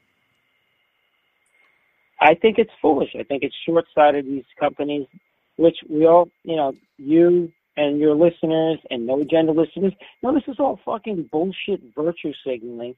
Where it's virtue signaling, and I said it on through No Agenda Social a couple of days ago or a day ago, where virtue signaling is not virtue. It's the lack of virtue that they have to signal it, just like a psychopath has to emulate empathy.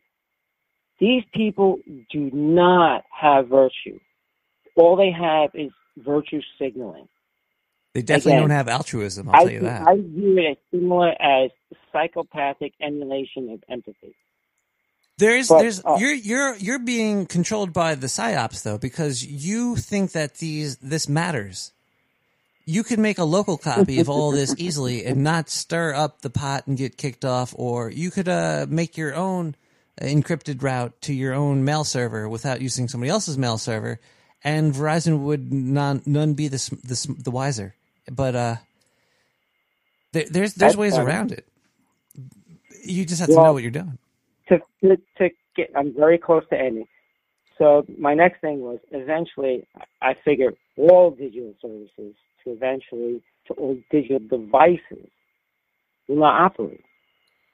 They won't even be you won't even be able to start them up because they're remotely disabled or remotely blocked.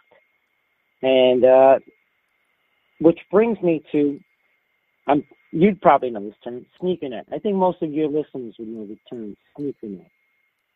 Which, when I bring up sneakernet, it reminds me of the new Battlestar Galactica. I'm sure you watched that. I fracking never did.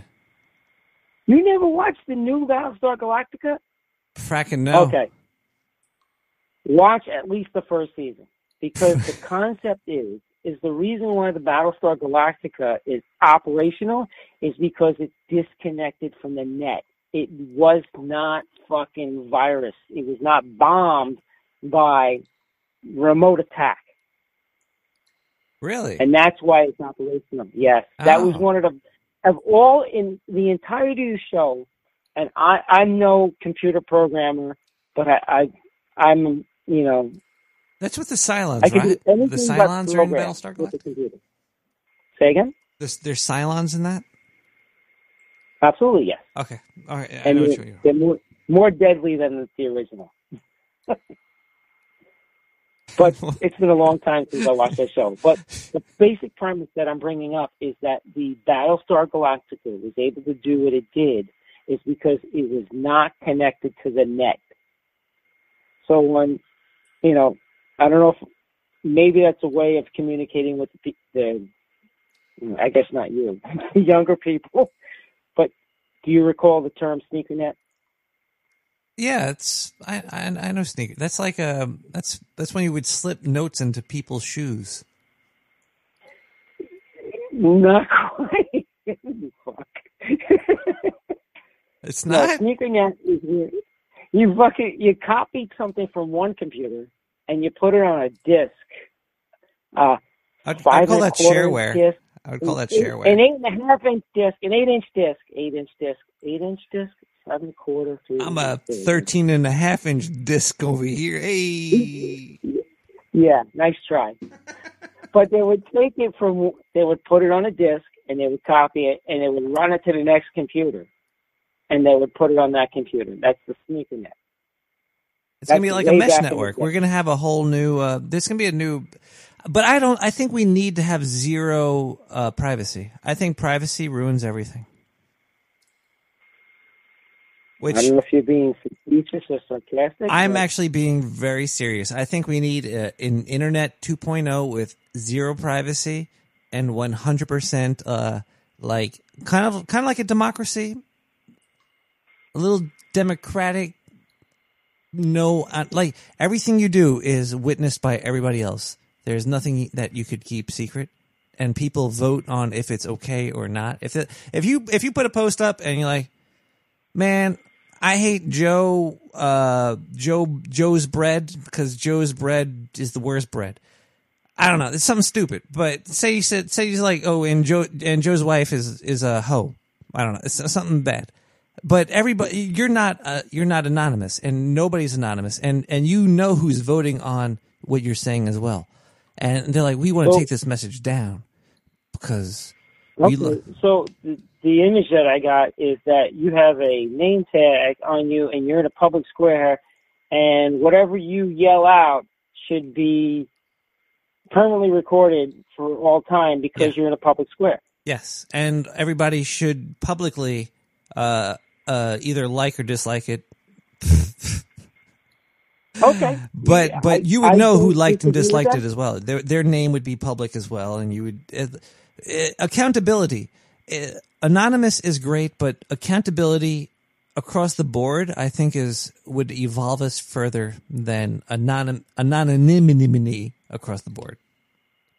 Well, this is not directly related, but okay. I'm a union carpenter, 32 years now. I ran for office starting in 2008.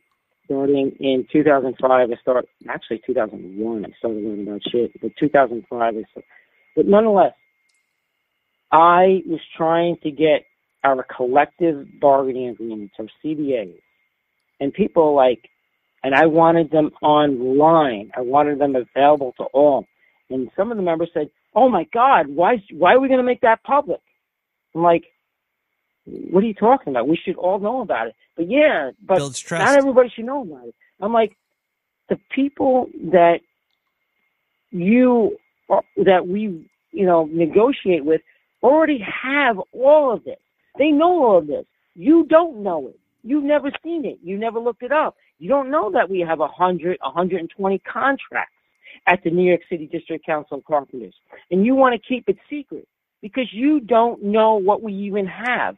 Yet the contractors know everything. They have access to everything.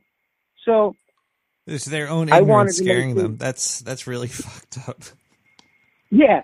So there's an ignorance of people wanting to keep certain things secret. That's not exactly what you're talking about. I didn't make that. But I wanted to put that out there where there's people that want to keep things that they don't want others to know. Also, they want to keep them secret. I do think privacy is needed as well. Most of that's already available through other means to everyone that anybody wants to find it.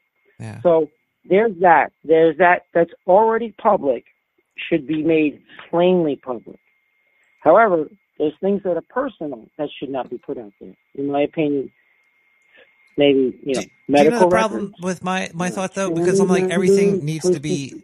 You have a public spot in your brain, and your brain will never be 100% open. So you could lie, and lying is a private area that will never be public. So there could never be 100%. I disagree with you. I'm lying to you right now. You're a very open person because you decided to go online, put yourself out there every Wednesday night, put yourself on the line, literally the phone line, the internet lines, and so forth. So you're a very open person. I don't think you're naive, but you are a very open person. There are things that us, not being as open as you are, we don't run podcasts, we don't make videos, that we don't want certain things made public. Yeah, we're not there yet. As a species, I'm not even there yet. What you're saying is that if somebody's going to shout something out in the streets, that should not be hidden. If you're out there, put it out there. If you're saying it out loud, make a record of it. Put it on print. Make a book out of it. Make a chat room, whatever. It's online. It's permanent. That you made that. So people go, okay, if I pull something out of my head, and I put it in the physical world, it's going to be there permanently. If I put it out outside my house, my realm, my community. But yes, people should not. It goes back to the concept that people should not say anything if they don't want it to be made public eventually sometime. But the thing is also because that does change. Culture changes. You like I might say, I like bread today, but then in the future, people are like, you like bread? We're going to throw you in the gulag now. But it's good to know when culture does change and who's changing it. It's very hard to keep track of, and that's why there's psyops. People take advantage of the unknown. It's like marketing scams. Marketing scam, yes. There are people that want to be in control. And they will say and do what they think needs to be done so that they can say and do to stay in control. And they will, I guess it's the reverse of the squeaky wheel gets the grease. The squeaky wheel gets elected and in control, and they tell other people that they are meaningless. So, which goes back to many books, 1984. A Brave New World. I haven't read any Ayn Rand book as of yet, but that brings me to things that I think should be read. And one of the things that should be read is, of course, if you haven't already read it, 1984. When I read that, I think it was 2012, I was like, what the fuck? I realized at near the end of the book, I'm like, this is supposed to be a warning. But they took it as a fucking blueprint. I'm like, these people. They learned from it. Like, yeah. And yes, so did George Orwell, Eric Blair, actually create a blueprint for others to follow? No.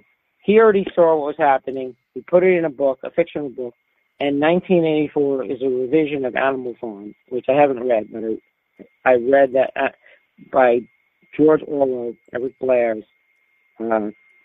commentary that he made 1984 a revision of Animal Farm, and I should really do that. They are very similar. They hold a similar thing. Caller, if you could erase one thing from history, what would it be?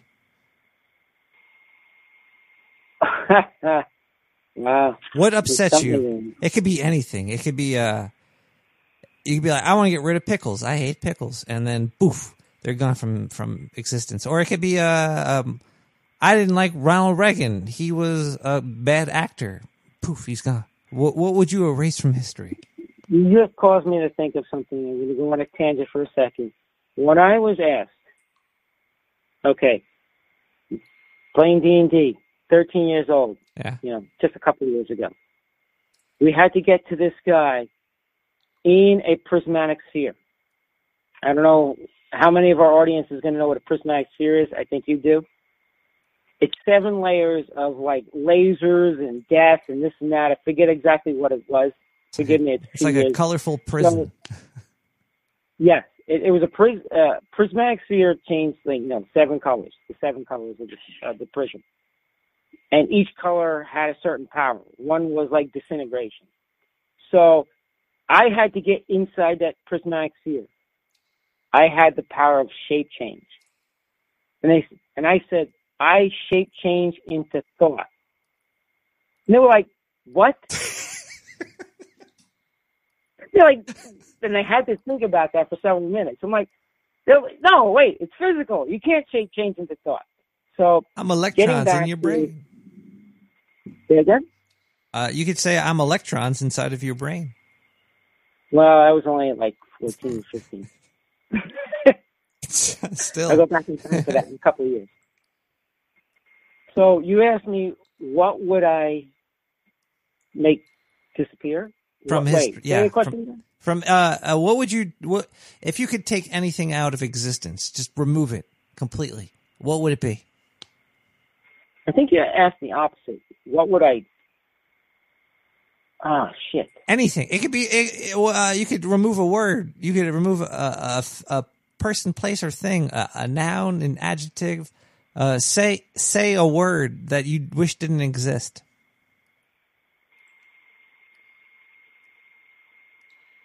I forget how you asked it the first time because my answer was going to be the earth. The earth? Man, we can't have any Mother Earth haters on this show. Like, I understand. You can't. The earth. That's horrible. Let's listen to some music right now. We got Fairy Dust with Drunken Sailor. What should I do to Drunken Sailor? Is this a sea shanty? What should I do to Drunken Sailor? What should I do to Drunken Sailor? Early in the morning, weighing up she rises, weighing up she rises, weighing up she rises, early in the morning, weighing up she rises, weighing up she rises, weighing up she rises. In the morning, put him in along what until he's over. Put him in along what until he's over. Put him in along what until he's over. Early in the morning, weighing up she rises, weighing up she rises, weighing up she rises. Early in the morning, weighing up she rises, weighing up she rises, weighing up she rises. Early in the morning.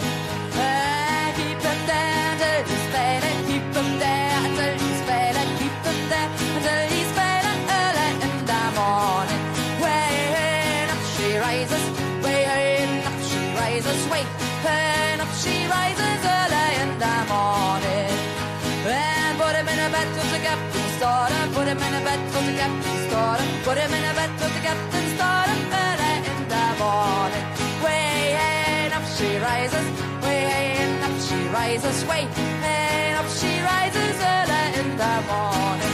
What should we do to drunken sailor? What should we do to drunken sailor? What should we do to drunken sailor? Early in the morning, weighing up she rises, weighing up she rises. rises sweet, and up she rises early in the morning. Way and up she rises sweet, and up she rises early in the morning. Way and up she rises sweet, and up she rises early in the morning. Way and up she rises sweet, and up she rises early in the morning. Way and up she rises.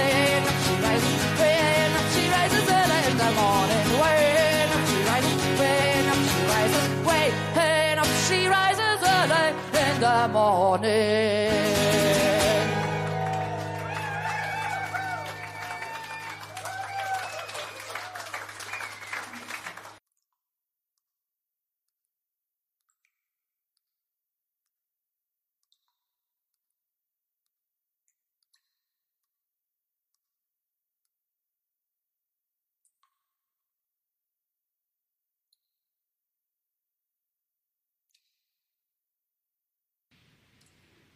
One asks the question, that sounds very interesting,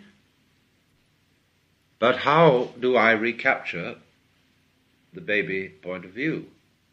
And I showed that that was the wrong question, because it arises entirely and exclusively out of the adult point of view. Because the adult point of view involves the fiction that I exist as an agent, independently of everything else that's going on. And so ask, how can I do this? And the important thing is to realize that the feeling of there being this isolated I is part of the game, and it has no fundamental reality, except as a convention. And so long as that isn't clear, we're confused. I reiterated the point that when we ask, to whom must it become clear, or to whom is it not clear, that this too was all part of the illusion of the world that the adult presents to the child. So the only way in which the child's vision can come again is in the realization that the I can't do anything about it at all, and can't even do nothing about it. All possibilities of vision for what we call I myself are out.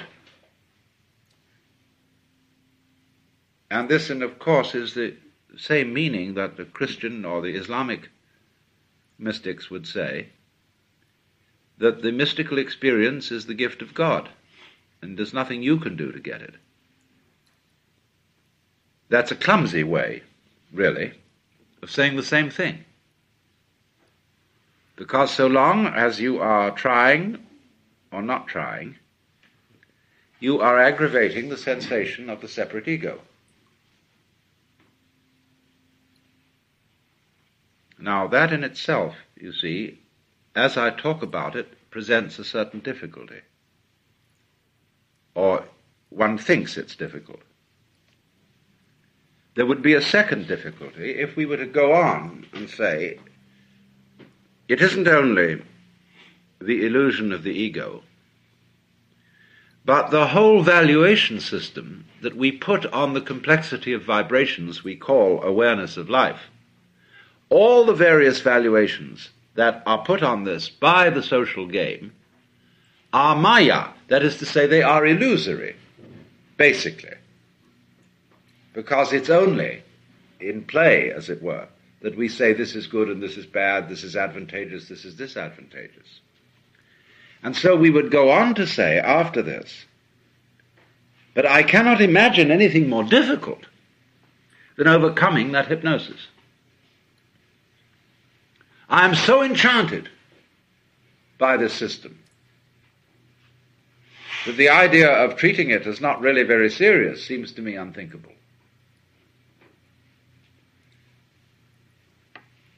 Of course. You have to think that. It's like a hypnotist working on somebody and saying, you are not going to remember any of this conversation after you come to. And so he's put the suggestion into you that you forget the whole thing. So in the same way, the suggestion has been put into all of us that these rules that we have learned are sacrosanct. And that they don't say, you will not be able to think otherwise. They say they are true. They are the truth. You see? And that is the same function as the hypnotic suggestion, put into us ever since we were receptive children.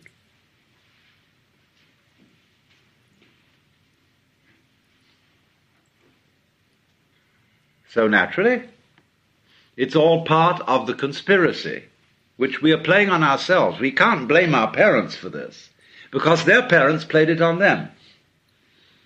And they bought it. And don't forget that time goes backwards. You see?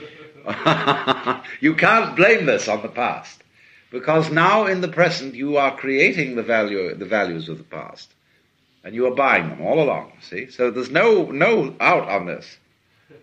You see, in a way, psychoanalytically one is given an out by saying, well, the parents didn't bring up their children properly, and American people are consumed with guilt about the way they bring up their children.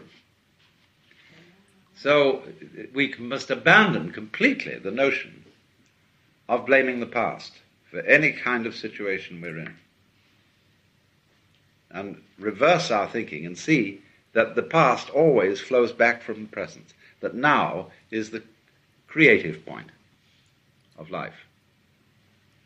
And so, you see, it's like the idea of forgiving somebody. You change the meaning of the past by doing that. It's like also when you watch the flow of music. The melody, as it is expressed, is changed by notes that come later. Just as the meaning of a sentence, especially, say, take German or Latin, where there's the convention of placing a verb at the end of a sentence. You wait, in other words, till later to find out what the sentence means, according to our way of feeling it.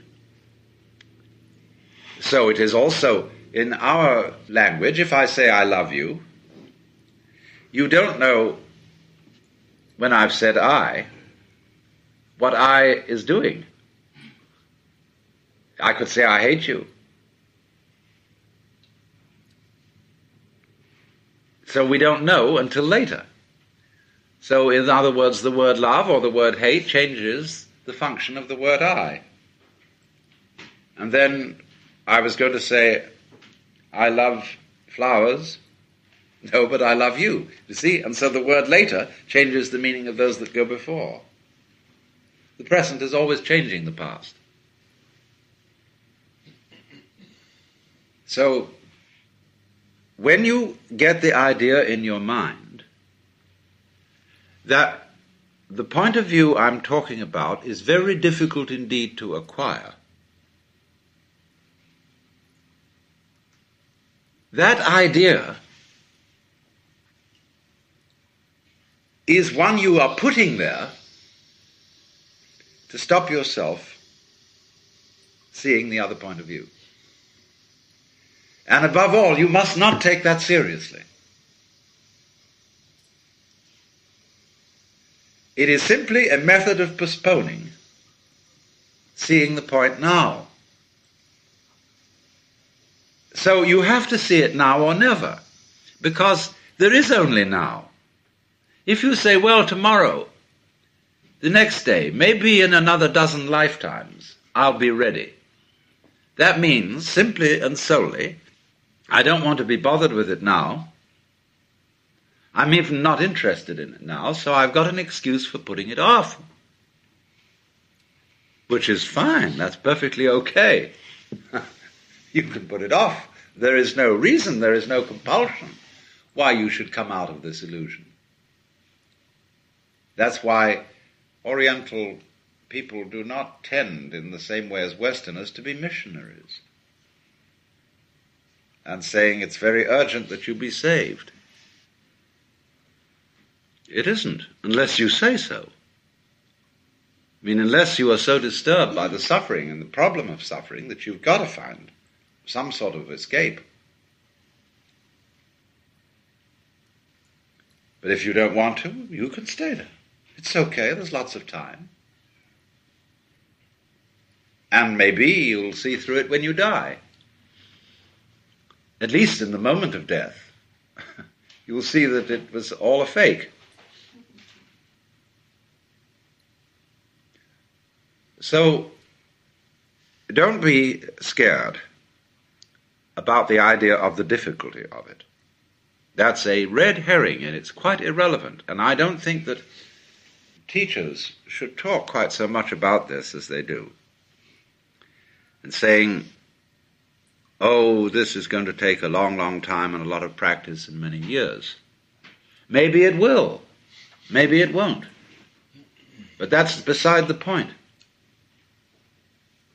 Because it distracts. It's like telling somebody that this is a very difficult book to read and it requires immense powers of concentration. Well, that immediately kills your interest in it. Instead of if I would say, well, now this is a most extraordinary book. It's just so fascinating. I've been working on it for years, and every time I just get so involved I can't drop the thing. No? I mean, that's a far more encouraging attitude to a student than, well, it's going to be very difficult, except to very, very self-hating students who somehow perversely enjoy suffering through it. I suppose that's, of course, a way too, but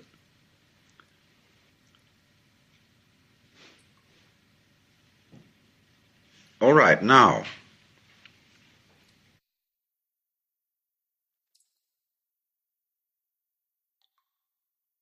Well, now we should talk a little bit more about some of these psyops things. There was during the Vietnam War, the vampires was in the Philippines, not Vietnam. Vietnam and Philippines are different places. I know this. I'm not that. Yeah, I had no idea. I don't know anything. But don't judge me. You shouldn't judge people.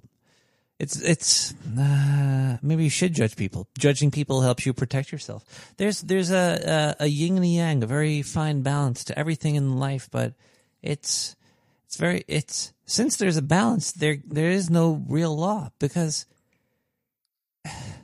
who's to say who's right and when they're not right?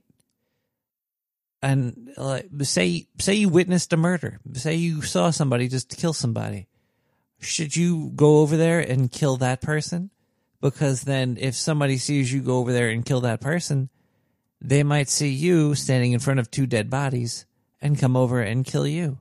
And then, murdering somebody for a murder, it leaves the whole world murdered. But in Vietnam, the psyops released tapes because they knew that the Vietnamese were scared of ghosts, and American military put cassette tapes with ghost sounds around the fucking all around Vietnam. Ghost tape number 10, I think that's what it's called. Is that what it's called? I don't even know it's saved here. When I heard Ghost Tape Number 10, I thought of Trent Reznor, but Ghost Tape Number 10 is a cassette tape that Americans put around Vietnam, and they would pick it up and they'd put it in their cassette player. Instead of cassette players now we have USBs and computers. But here, listen to this. This is what... The following is a recording of The Wandering Soul, or Ghost Tape Number 10, used during the Vietnam War. It was used in psychological operations against the communist northern Vietnam. It supposedly plays the voice of a dead Viet Cong wandering aimlessly through the night.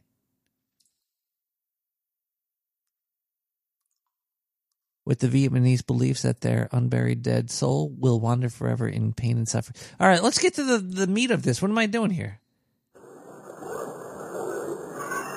This is it, people.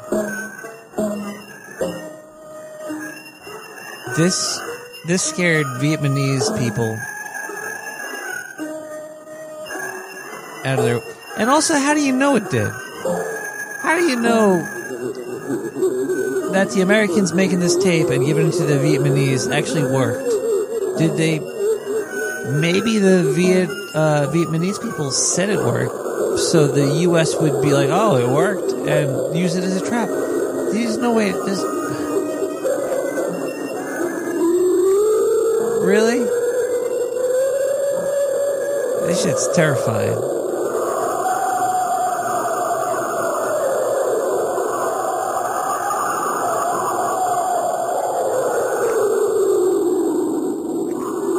Actually, maybe Art Bell was part of a PSYOP team. Like, because he was broadcasting from Japan all around the fucking... Alright, Let's get back to the show here. But yeah, that happened. That's real. Look it up. Ghost tape number 10.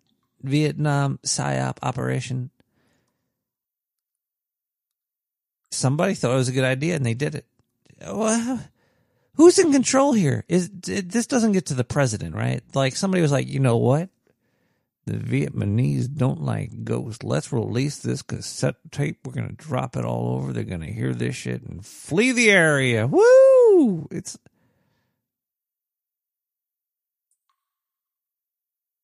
I do think Art Bell was a change agent.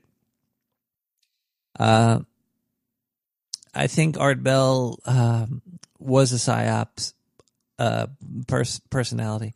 He wanted change to happen in making himself, you know, more rich, I think. And I think Art Bell had wrote books that became movies that changed the world, actually. I think A Day After Tomorrow is pretty much the reasoning. Yeah. He came up with the quickening, and then his buddy there, I forget his name, but you know, the buddy that wrote the book pretty much, that became the movie, started the whole, I think Art Bell caused, the climate change debate. If it wasn't for Art Bell, I don't think the climate change debate would be happening right now.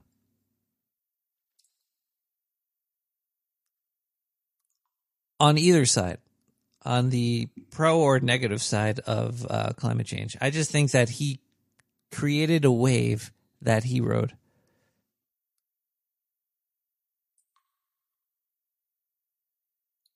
Let's, let's listen to, what else do we got here? Do we have anything? Do we have any voicemails?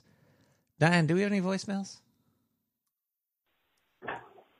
So, this is Nick the Rat Radio, huh? Yeah.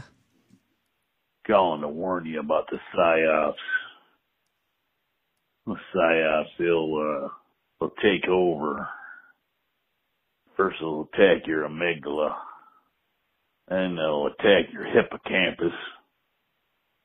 And then, they'll attack your medulla oblongata. They'll go after that medulla oblongata like crazy. You won't even know what hit it. You won't even know where you were at after a while. That medulla oblongata.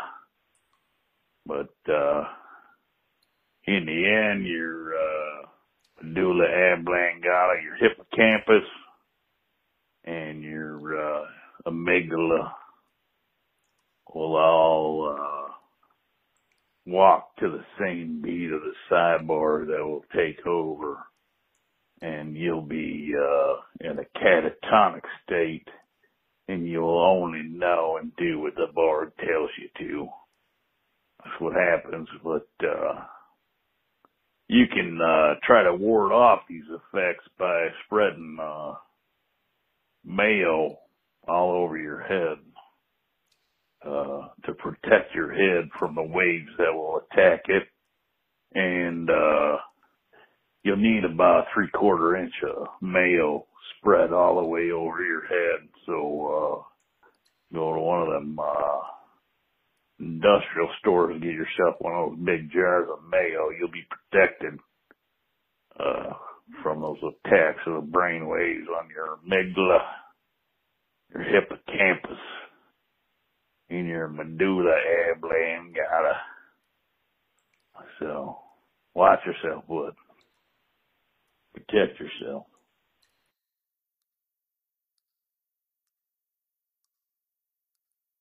Dan, can I buy stock in mayonnaise? Mayonnaise is mainly egg and oil and grease. Buy egg, chickens, right? Buy chicken stocks. Chicken stock. Ooh, have some chicken soup. We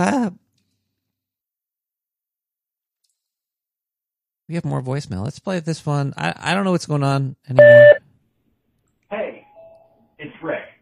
I feel like a bit of a dumbass because I had asked which book had a Christmas story in it. Well, I didn't realize that there was an actual book written by this gentleman called A Christmas Story. I guess it was expanded upon. Is that real? So I'm not sure where the movie came from, but since I was wrong,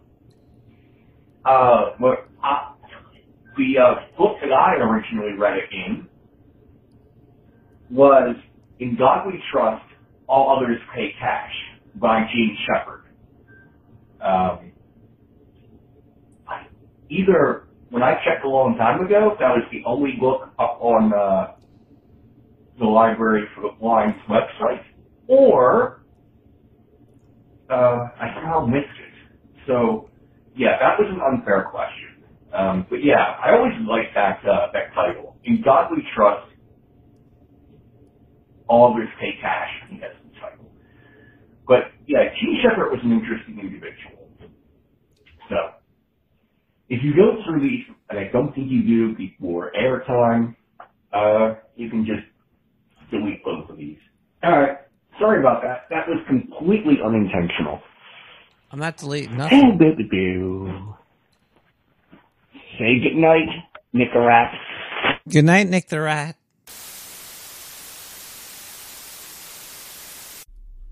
Here we go. Well, I'm long about that age. Y'all men know what I'm talking about. Doctor gets that funny look in his eyes. Yes, that glint of love. And he sends you in the mail a bouquet of Cola Guard box.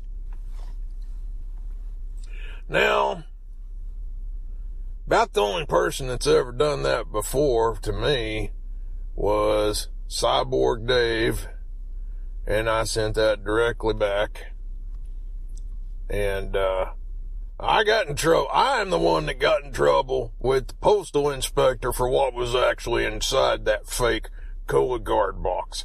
And we'll get back to fake Cola Guard boxes in just a minute. So, I get this here Cola Guard box. Now, if you didn't know about this, this is how they now set about to detect colon cancer. So they do this by giving you a bucket. Now, if it wasn't plastic, it could be in fact, you know, it would make a great KFC bucket to keep your KFC in, but I don't like KFC as much now that Chick-fil-A is taking over the chicken world. And I'm speaking the gospel here of chicken. All right? Can I have an amen or a woman? Shut up. And so what they do is they give you this bucket and it's got these little arms and you have to take a poo in it. Man. Humiliating. But You do your thing, screw the lid on, you have to mail it back. Well, to mail it back, you have to take it down to the UPS store. Every time the UPS lady sees a box that size, she starts to giggling. Now, I can't say I blame her, because everybody knows what's in that box. Except she weighed mine, and she said, "Oh, my God." And I said, "What?" And she said, "It's only rated for 1 pound of postage." It had a little return label on it. And I said, "Well, what's wrong with that?" And she said, "Why, this is darn near 5 pounds." And I said, "And what's wrong with that?" And she said, "I honestly don't know, but I feel like it might go off." And I said, "Well, don't shake it. We both standing here." We had us a big laugh, me not so much as her. You know, it's kind of like two men standing there. One's got a big old piece of bacon in the morning, and another one's got a muffin. Anyway, that's a comparison to the joy and the laughter. So, we sent that sucker off through the UPS store up to some unfortunate little Indian girl in Kansas that works in a laboratory. And that, you know, you can just see her head blowing off, you know. She gets that thing, has to lug it across the room, probably had to get it. You know, they're little people. You have to carry that two-wheel cart across there. "Oh, excuse me, I am having to move the big little box. I'm going to put the box on the table. Oh, my God, I think I got the hernia." And so she puts it up there, and she screws that lid off. Boom! You know that poor little girl had never seen a shebang that size. I tell you what, that sucker is a great steaming pile of loveliness. But, so she looked at that, she measured that, and she said, "That is too big for the thing. We cannot be measuring the thing that is too big for the thing, so we're going to have to send the thingy back." And she looked up her script, and she went over, and she pushed the button, and shazam! Through the miracle of time, a brand new Cola Guard box showed up with explicit instructions telling me, "Do not drop such a large brick in your Cola Guard box." Like, dang gum, I tell you. So the next thing I had to do was go put that thing in the toilet seat and kerplunk and bite one off so that it would be just right. I had to go back and face the same darn woman at the UPS store, and she said, "You know, it's bad enough to see this once. Please tell me that you got somebody else in your household your age." And I said, "No, this is an indicator that somehow I fouled up taking a big old dump in the box. And I'm having to do it a second time." Yeah, there we go again. Lots of laughter, bacon, muffin. Anyway, Cyborg Dave, you should be paying attention. Your turn's coming up again. So, and I ain't saying Carb Lanes 33 is above coming up with any scheme of involving any of the details that I'm talking about, or Spooky. We know Spooky's thinking about this about now. The same thought is brewing in all you repeat offenders from the Dark Sewer Network. I know, because I was thinking the same thing. Anyway, to go on my story, we had our bacon and fiber muffin laughter, and then, wouldn't you know it,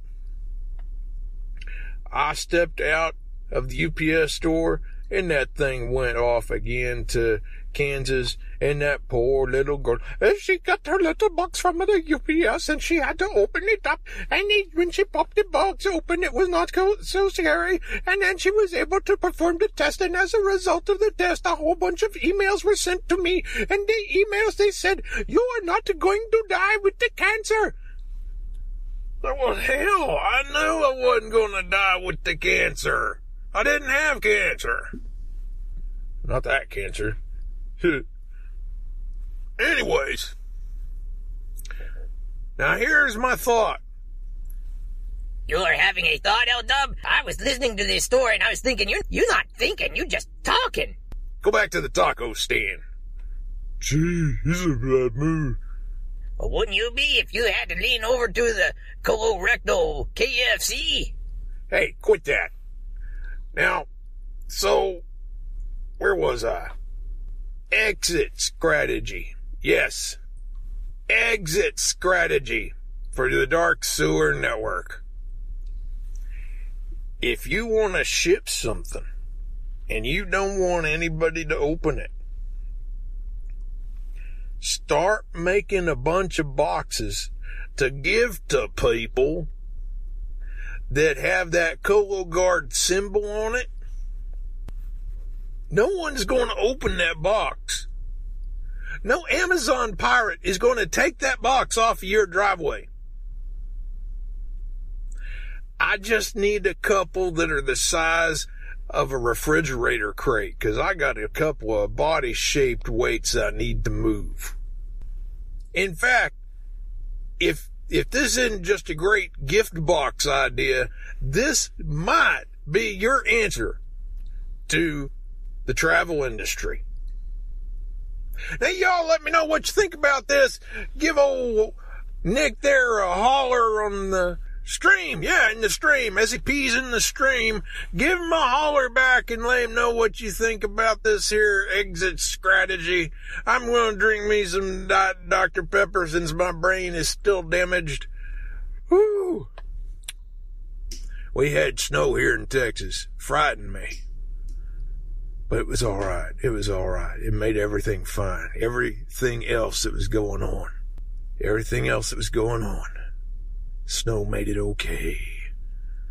Because of global warming. All right. I'm out.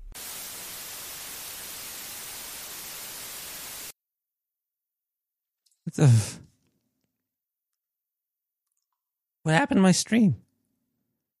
Man, I don't know if I was playing voicemails earlier. I don't know what the fuck's going on anymore. Where's my shower book? It's so hard to see in the sewer with... Diane, can you find my shower book? Oh, that's the phone, Diane. You really don't know... Okay, look. There were secrets written in that thing.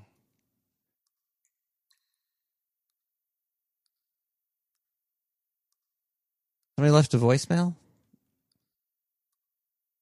All right, yeah, play it, Diane. 917-719-5923.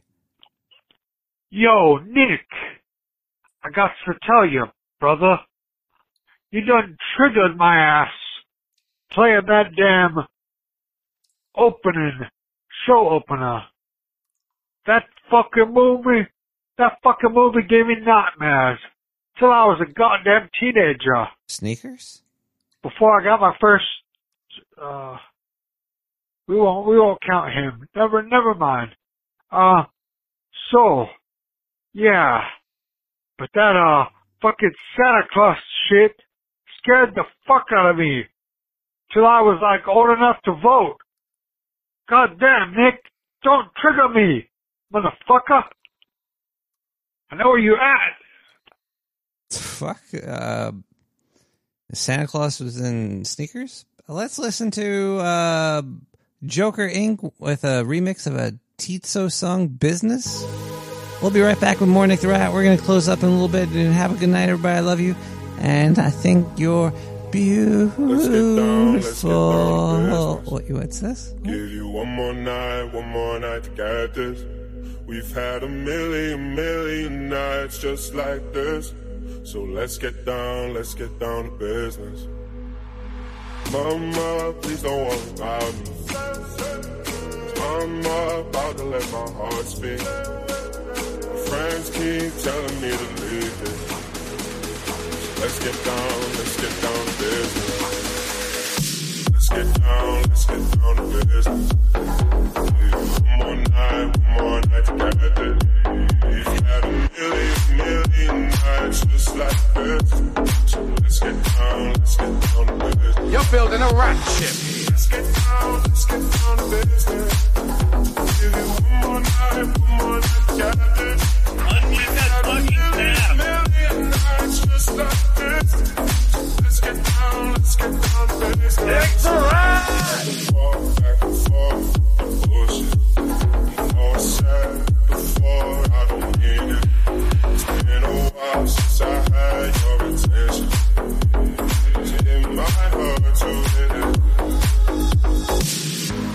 Anyway, I'm going to get this party started.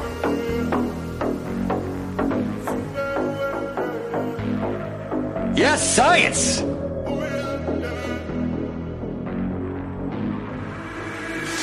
Dreams we had don't ever fall away. We can't leave them if we stay the same.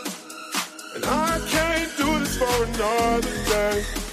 So let's get down to business. Let's get down to business. Take the ride! One more night together. That is interesting, but... million nights just like this. So let's get down to business. Let's get down to business. Give you one more night together. We've had a million nights just like this. Let's get down to business.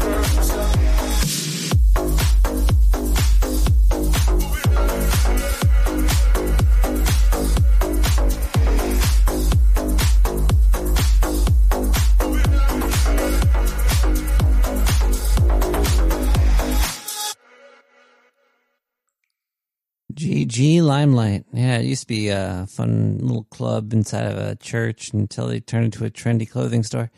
New York City's falling apart. This year it's going to happen. It's going to fucking happen this year. All the property taxes, we're not going to be able to pay for this 70 billion tab that we have worked up over here. But, you know, we become an essential worker because Cuomo said, you know, if you want a job, become an essential worker. Fuck you, Cuomo. Fuck you in the asshole. And, you know, it's all politicians are going to get fucked no matter what. It's just... Where's my phone? Hello? Where's my phone? Hello? How much in taxes are you going to pay, though? Apparently, I don't know. I found my phone. There it is. We're all gonna pay. We're all gonna pay. It's gonna be a rough year, 2021. I think. Probably even like 2022 is gonna be even like rougher when they like figure out what the real cost is of everything. Oh man, 2023, it's gonna be lit on fire because it's gonna be trash. You think all the way to 2024? Probably 2025 is going to be the worst until 2026. And then it's when the hell is Build Back Better happening then? Oh no, we're building back better forever, but it's for somebody else. Eternity, yeah, yeah.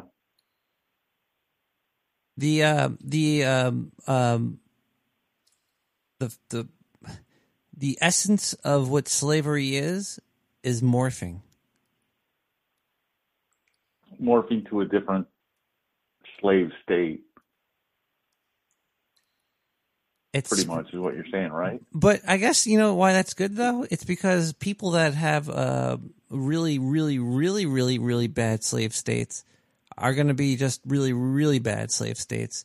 And then places that weren't slave states are going to become more slavish, and then you know run by corporations and companies and child workers like us at Apple. At least we'll be able to put nets around all the buildings, so the people that are trying to jump out. They need to put trampolines so it springs them back into the fucking factory so they could. Do some more soldering. That's what they're going to have. Eventually, they'll have like a some sort of like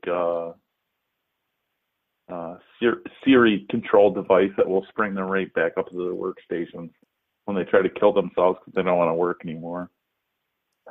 Oh man! When's the next iPhone coming out? I need that. I need that. Exactly. Don't we all? Everything comes from some form of suffering though. It's life. Life is. I feel like it's kind of like what's that Pandora's box horror movie? Hellraiser. I feel like Hellraiser is kind of real. Pinhead is upon us all, right? Well, we're not there. It's very like Pinhead happens way fast because they only got like an hour and a half. It's a movie, but like you open Pandora's box and then you let's go to hell. You know, it's unleashed on us all. Yes, and it's sort of like, you know, reality. When the cavemen found that obelisk and learned how to break open some other monkey's head, the hell just kept spreading. It was yeah, because that's, I mean, the obelisk is significant throughout slave lore, pretty much. I mean, it's a dominant feature. That's why there's the Washington Monument. Among our landscape, even, and throughout other countries. Caller, do you work for the government? No, I do not.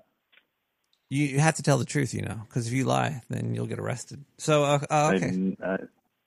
No, I do not. Have you ever been partooken in psyops? In psyops? No, none whatsoever. Wait, you never made like a bad breakfast and try to say it tasted good to trick people into thinking that the food they were eating was good? Wait, what? Like everything is psyops, my friend. Like I made the breakfast, you're saying? Or? Have you ever lied? Have you ever told a lie to benefit yourself or others? No, not really to benefit myself. I think you're lying to me right now to benefit looking more injured. If it was to benefit mankind, I would do it. Okay, caller. I have a question. Have you ever had a friend that was perfect in your opinion? Have you ever met somebody that, in your opinion, was like a perfect creature, perfect person that never did anything wrong? No, but I met people that are good. I don't even know now you explain that. Yeah, just that generally they're not a person that very easygoing, I guess. That's about the only way I could explain them. I'm sure they're not perfect in every single way, because if you think that anybody's perfect in any single way, that leads to like, wouldn't that lead to like almost like religion? Yeah, it would, wouldn't it? So we should accept. That's what I think. I mean, flaws. You have a deity in your life. I mean, that's. But isn't it weird? Didn't some religions say like you shouldn't judge people? But it seems like yeah, exactly. I mean, and it's kind of what I try not to judge anybody. I mean, but we're all guilty. Obviously, there's some cases where it's glaringly obvious. But also not taking responsibility for your own actions as well. Like I'm not perfect. Nobody's perfect. But there's some people that would not. I do like to take responsibility for my own actions, though. You know, I mean, I fuck up sometimes. You know, sometimes I fuck up. Yeah, we all do. I think we all do. I think we all definitely. I've had. And quite a few fuck-ups in my lifetime. So. I think some people ignore that. I think they just don't even think they fucked up. They're like, you know what? I never fucked up. My shit don't stink. You're an asshole. I hate you. They do, but they're fooling themselves because that's human nature to fuck up, I think. You know? It's life. There's no such thing as a perfect thing. Nothing is set in stone in life. And hopefully you learn from that experience. Not everybody does, but hopefully you do. Yeah, and I fucked up, and I probably haven't learned from it. But you know, you don't learn every time from your fuck ups that you make in life. I voted for John Kerry once. Even though he threw his medals, right? I think his giant head distracted me. I was like, you know what? He's got a big head, and I don't know anything about him. I'm going to vote for him. I voted for Bill Clinton once, so... You did? I mean, what was that a mistake? I don't know. The correct thing to do? I don't know. See, that's the other thing. Like, there's some things are so meaningless. Like, we put a lot of meaning behind shit that doesn't fucking even matter. Like, maybe voting for John Kerry shouldn't even be considered a fuck up. You know, well, and I could say I voted for Ross Perot and I voted for Ron Paul twice, but I thought we were going to have some sort of change that was going to happen, but nah. I love my delusional head that thought somebody would change something. I heard Ron Paul might have been racist though. He came out with like a magazine that he didn't even have. They just like deleted him off of Twitter or something. Yeah, they did. They nuked him. They they're like nuke and boot. It's who cares though? Who needs social media? It's garbage. I mean, maybe he was racist, but it didn't come out when he was running for president. And then his policies seemed solid with a Tea Party backing, but yet I think the Tea Party got subverted. Yeah, that's what they always say. They always say that the Tea Party was hijacked, which is, you know what that sounds like? What's that? Psyops. I think you're speaking a lot of truth there. But the narrative keeps getting hijacked. Everything is getting hijacked. It's like, why trust any? If everything is a conspiracy, how could you trust anything? Pretty much. It's like rolling the dice. Yeah. That's why I'm naked right now, and I set myself on fire about 5 hours ago. What's that? Excuse me? What? Nothing. You gotta live free, but you can't live too free. You know, you gotta go out there. You gotta go out there and. Have you ever read the books of like William Cooper at all? William Cooper, isn't he that actor? No. Oh, man. What did he write? Behold the Pale Horse. Behold the Pale Horse. That sounds like some Judgment Day shit. It's biblical, but it's not what you think. No, I haven't read it. What's the point of the book? It's a lot of conspiracy theories. But it came out in like, I think 89 or something like that. But like when you read it, it's like everything came true pretty much out what he said inside the book. Pretty much. And he hosted he was like almost like the original like podcaster in a sense because he hosted a shortwave radio that was not controlled by like any kind of media outlet, and he said a lot of things that were very controversial and very out there as far as what everybody thought was the norm back then. But a lot of stuff that he talked about came true because he was a longtime Navy veteran, high level security clearance in our government, and knew a lot of things, but can you hit me with one thing he got true? He guessed. Do you remember any of his predictions that came true? I mean, offhand,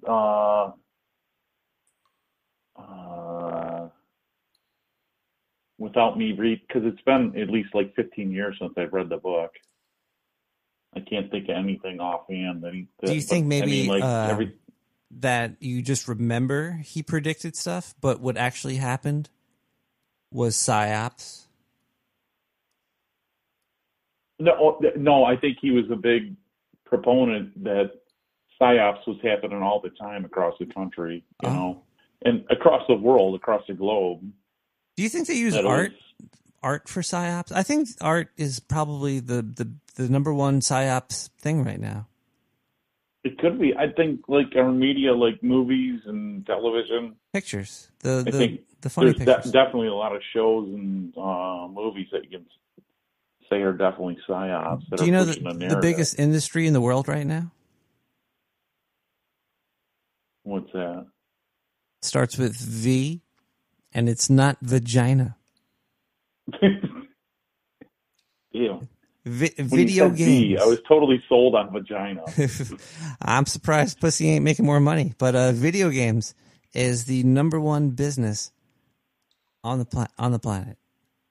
Do you think there's a psyop being pushed inside of that? Oh, there's definitely propaganda inside of a lot of video game stories. There was a... Because a... What? Caller? Oh, I was going to say there was, one of the Call of Duties was like... kind of like a propaganda with like the women fighters in it and stuff. I don't. Yeah, there's a lot of games that have a lot of propaganda. I remember there was a game that came out that had like tons of like modern day issues as like posters in the game, but it's kind of like if you're pushing a narrative, I understand that. That's fine as long as it has to do with the video game itself, like. If you're going to say like, oh, the world's on fire, but you're playing a firefighter in the game, sure. But if you're like, if you're playing like a car salesman and they're talking about how Richard Nixon was a robot, that's a little bit weird. That's a little, but yeah, video games totally are taken over. A little different than what the theme of the game is. Yeah, if it doesn't match the theme of the game, then maybe it's propaganda being pushed to young people. It's like, hey, you know, we want you to go from A to B, but while you're going there, just make sure that you drink milk because cows are good for you. Do you think like a lot of like the animal movies are like propaganda to maybe like not hunt animals and stuff like that? Because like I have a friend that thinks that they eat animals in the animal anything movies. That's like, oh my god, it's you're trying to rationalize bugs or stuff like that. You know, not necessarily that he's hunting bugs, but you're rationalizing ants like they're a person. You should kill ants, you know. Yeah, but there's also bad ants too, and well, that's what I say. And there's tasty ants. They taste very peppery. Peppery, exactly. We all know that. Sometimes you've got ants. I have a couple ants. They're really nice people. Have you ever... okay, how can I say this? This is kind of a weird question. Have you ever settled in your life? And do you think settling on stuff is okay? Does that make sense? I mean, is there a specific thing that you're talking about settling on? Or okay, well...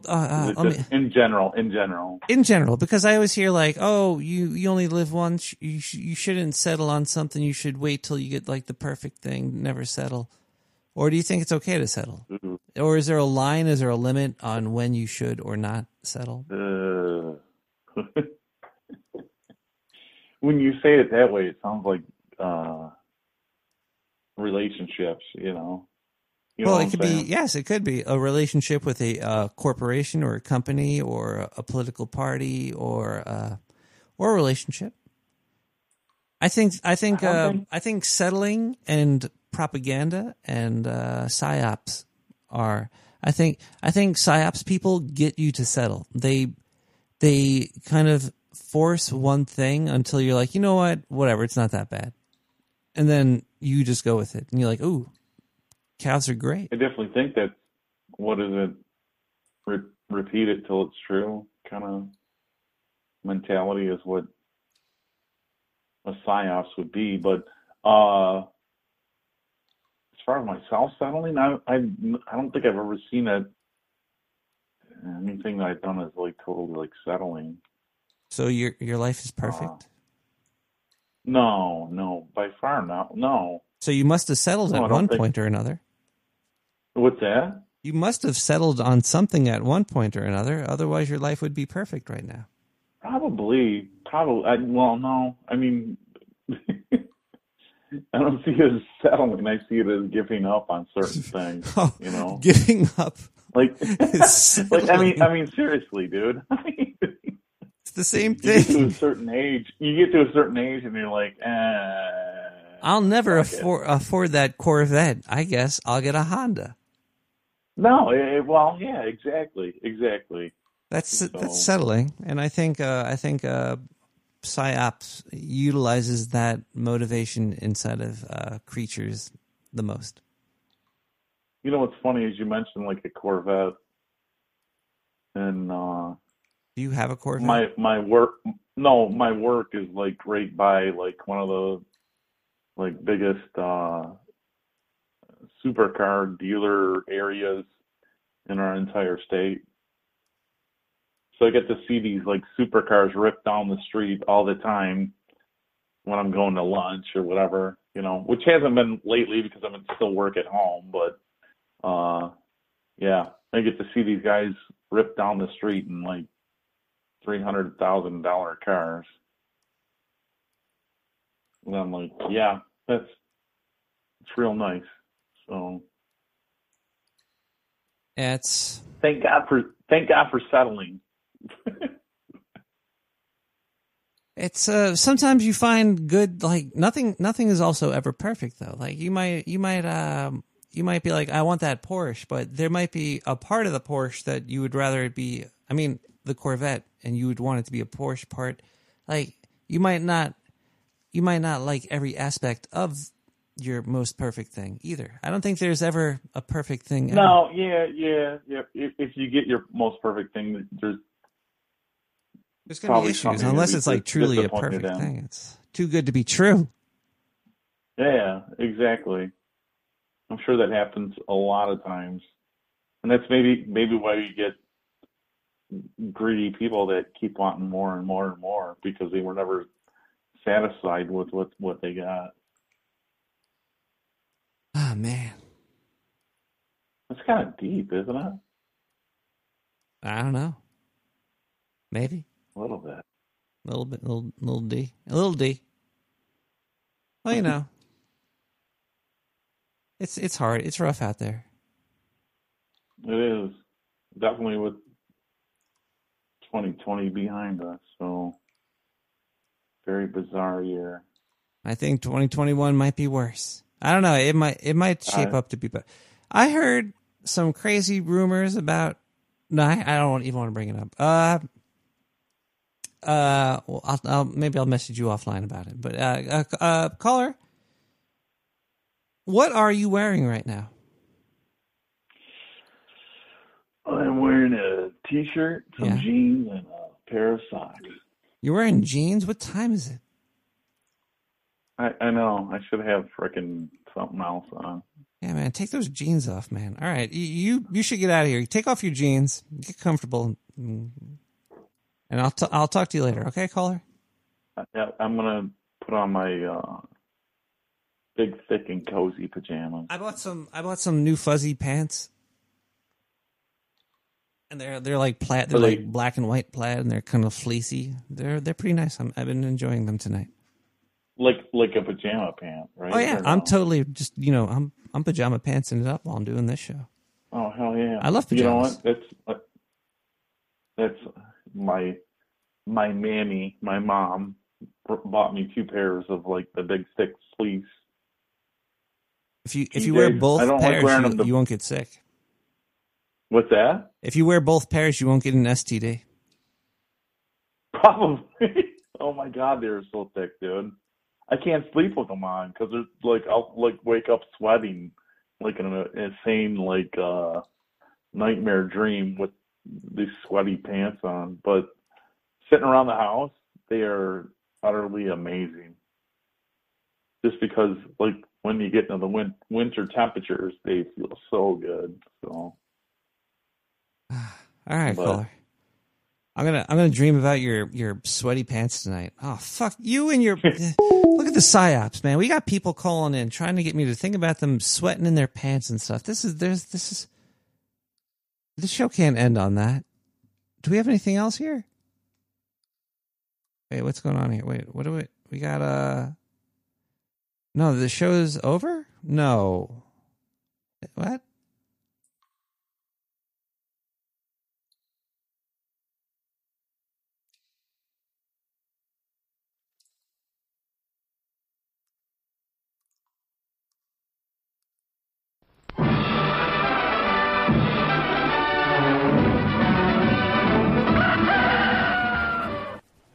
Hey everybody, this is Zendu, your favorite alien news reporter, coming to you from the sewers of Brooklyn, New York. Reporting to you from the Dark Sewer Network. You might have noticed there's been a lack of Zendu on the news for the past year. And that's because, you know, fucking... The whole world and the universe is indeed unraveling. There is an unraveling occurring. It's true. Whatever you've been hearing otherwise, that's fake. But the unraveling is true. Reality is coming apart at the seams faster and faster. I think we're at like 3 times the speed of unraveling right now. So there was not this. There's like the news. The news unraveled pretty much, basically, completely, and it was really hard for me to learn a new format for the news show. Reporting on news. So I figured I would just go and look at news stories that are pointing out the unraveling occurring. I'd like to start with this Dutch news. Denmark. Denmark is Dutch, right? Are they Marks? What would they be considered? Denmarkians? Either way. Say goodbye! There's a... The new show for kids in Denmark, and it's about a guy named John Dillermand, and basically his dick is huge. It's kind of like, imagine, you know, the Fantastic Four, Mr. Fantastic. Imagine if only his dick was rubber, and then they made a kid show out of it where his dick gets in crazy hijinks. It almost gets snipped off by a gardener and a rabid pack of dogs start. They almost nibble on it and rip his dick off. It's all in good fun for kids, but this is an example of the unraveling. This wouldn't happen at any other point in history. There would be a cartoon. It's claymation too. It's pretty awesome. I can't wait to watch. It's a claymation of a guy and his giant dicks. Okay, that's not normal in your reality, in anybody's reality. So. I just want you to understand that the unraveling is happening, and that's another one. Let's see. Other unraveling news. I was reading this on Scientific America. It is about the quantum computer revolution. First off, we all know all about quantum computers. That they're amazing, and it's going to change technology, and you're going to be able to fucking search up a recipe on how to kill somebody with a chainsaw in the woods really quick. But this article is about how we're getting stuck with quantum computers because there's not enough women in the field, in physics. There's a whole article about it's I don't know. They started off with quantum computers and then they get to like some a lady was having difficulty. She's like, whenever I have a thesis, if it's not right, all the men roll their eyes and look at me and they laugh. Or it is right and it matches another man's idea and then they'll accept it. But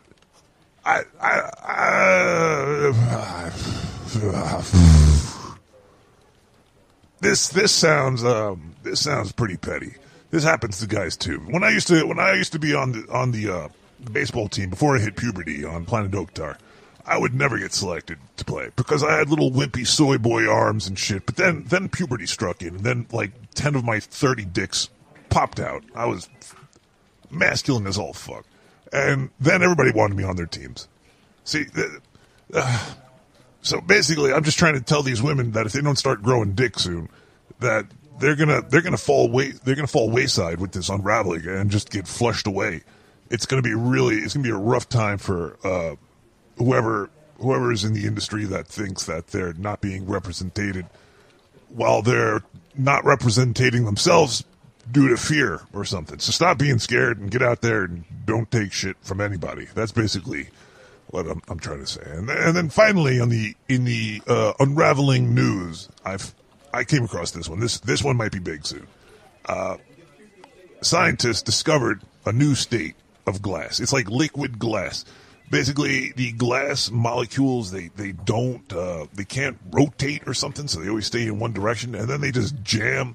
They just keep jamming more and more molecules. They just keep on sticking them together, and then sooner or later they become like a little bit of like a liquid form of like solid liquid glass. It's this is going to break reality, people. If you're scientists, keep on fucking with physics like this. The unraveling, it's happening. I'm telling you, it's real. I'm witnessing it. You're witnessing it. Also, other science is becoming broken down. Like, we're starting to come out with articles today. I read this one. It was about life on Earth came from inorganic material. Like, it came from, like, non-life. Like, life came from nothing. It came from a couple molecules that weren't alive. They bumped nasties by accident, and then DNA formed. Very interesting thought. But, you know, these thoughts never came around before. Also, dire wolves, they're saying, they used to be like, oh, dire wolves, those are just, you know, evolution of the gray wolf.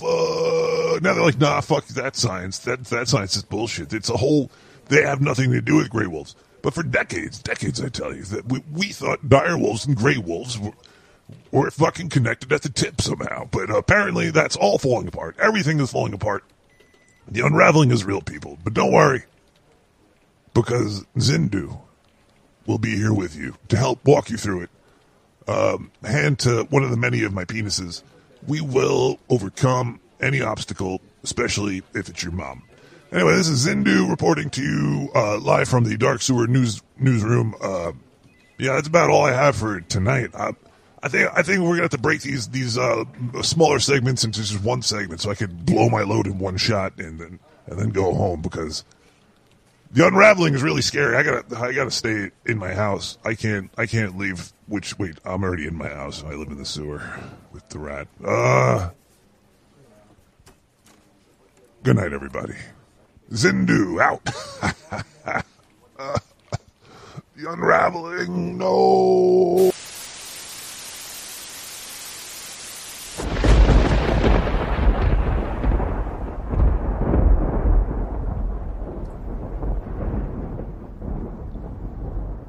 What the fuck was... okay. Welcome back, Zindu. We're gonna probably get out of here now. It's getting a little bit late. I'd just like to say thanks to everybody that has called in. Thank you for everybody that has donated. Thank you for everybody listening. And thank you for being a late-night warrior. And you're awesome. You, right there. We're expanding the studio. We're going to do some crazy things over here, baby. I don't know, figure it out. Fuck if I know. But yeah, we'll be back next week. I'll be putting the art out for the previous episode soon. And yeah, I hope you have a great night. Sleep tight. And don't let the government man bite, because he'll sink his teeth in and drain you of your blood. La doo doo pee poop a doo. Let's listen to a song by somebody named Echelon Mockingbird. This strategy what of terrorism something. Good night, everybody.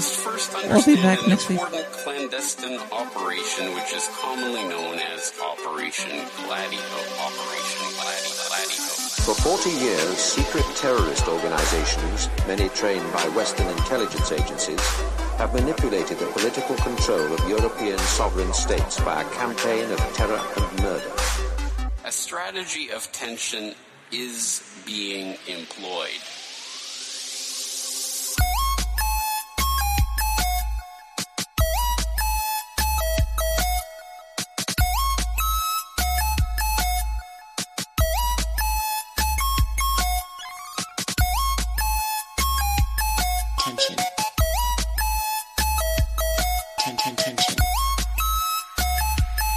tension. The strategy of tension. Tension. Tension. Secret agents carry out an act of terrorism, which is then blamed on the enemy of choice.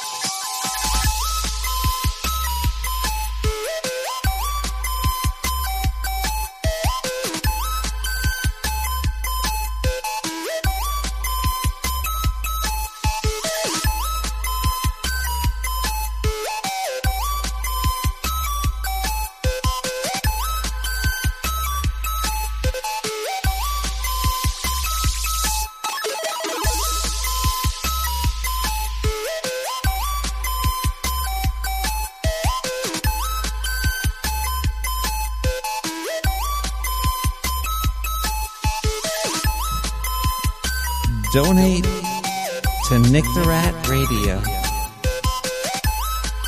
and blame it on a pipe bomb or something. I don't know. What the hell?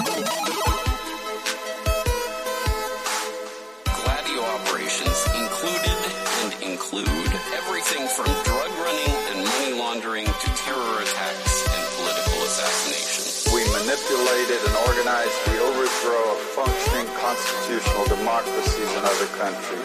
We organized secret armies and directed them to fight in just about every continent in the world.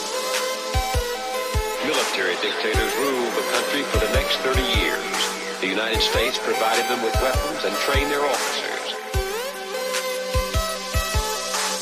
Once fear has been instilled in the population. Isn't that Stillwater? You can make them do anything. Thank you, Doe Denim, Denim.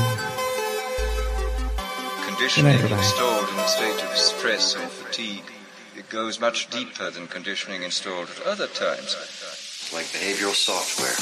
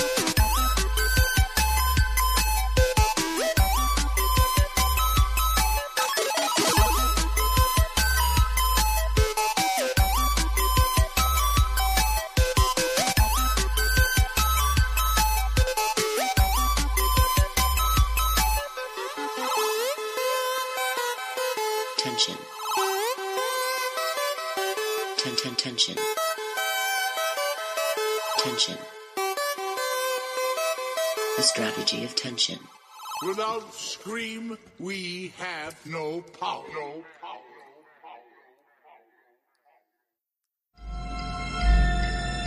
Too many secrets.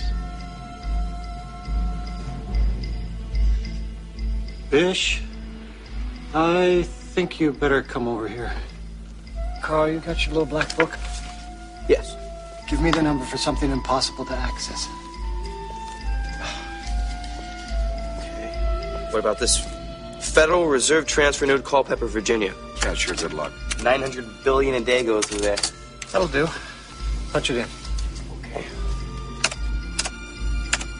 You won't get in. It's encrypted.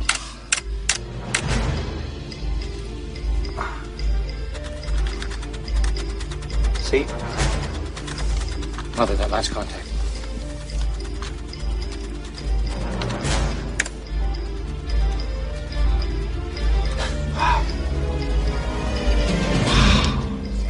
Boys.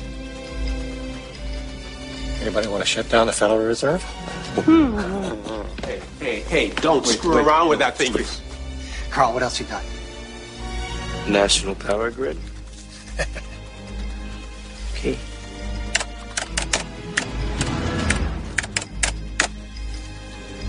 Here we come. Another. Probing. Wow. Unbelievable. Anybody want to black out New England? Carl, what else? Air traffic control system.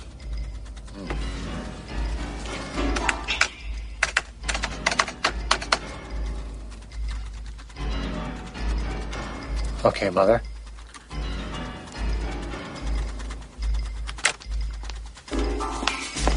Oh, my God. How is this possible? Cryptography systems are based on mathematical problems so complex they cannot be solved without a key. Janek must have figured out a way to solve those problems without the key, and he hardwired it into that chip. All right, turn it off. Anybody want to crash a couple of passenger jets? I said turn it off. Turn it off! Don't kill animals! Rats have rights! Buy on veggies!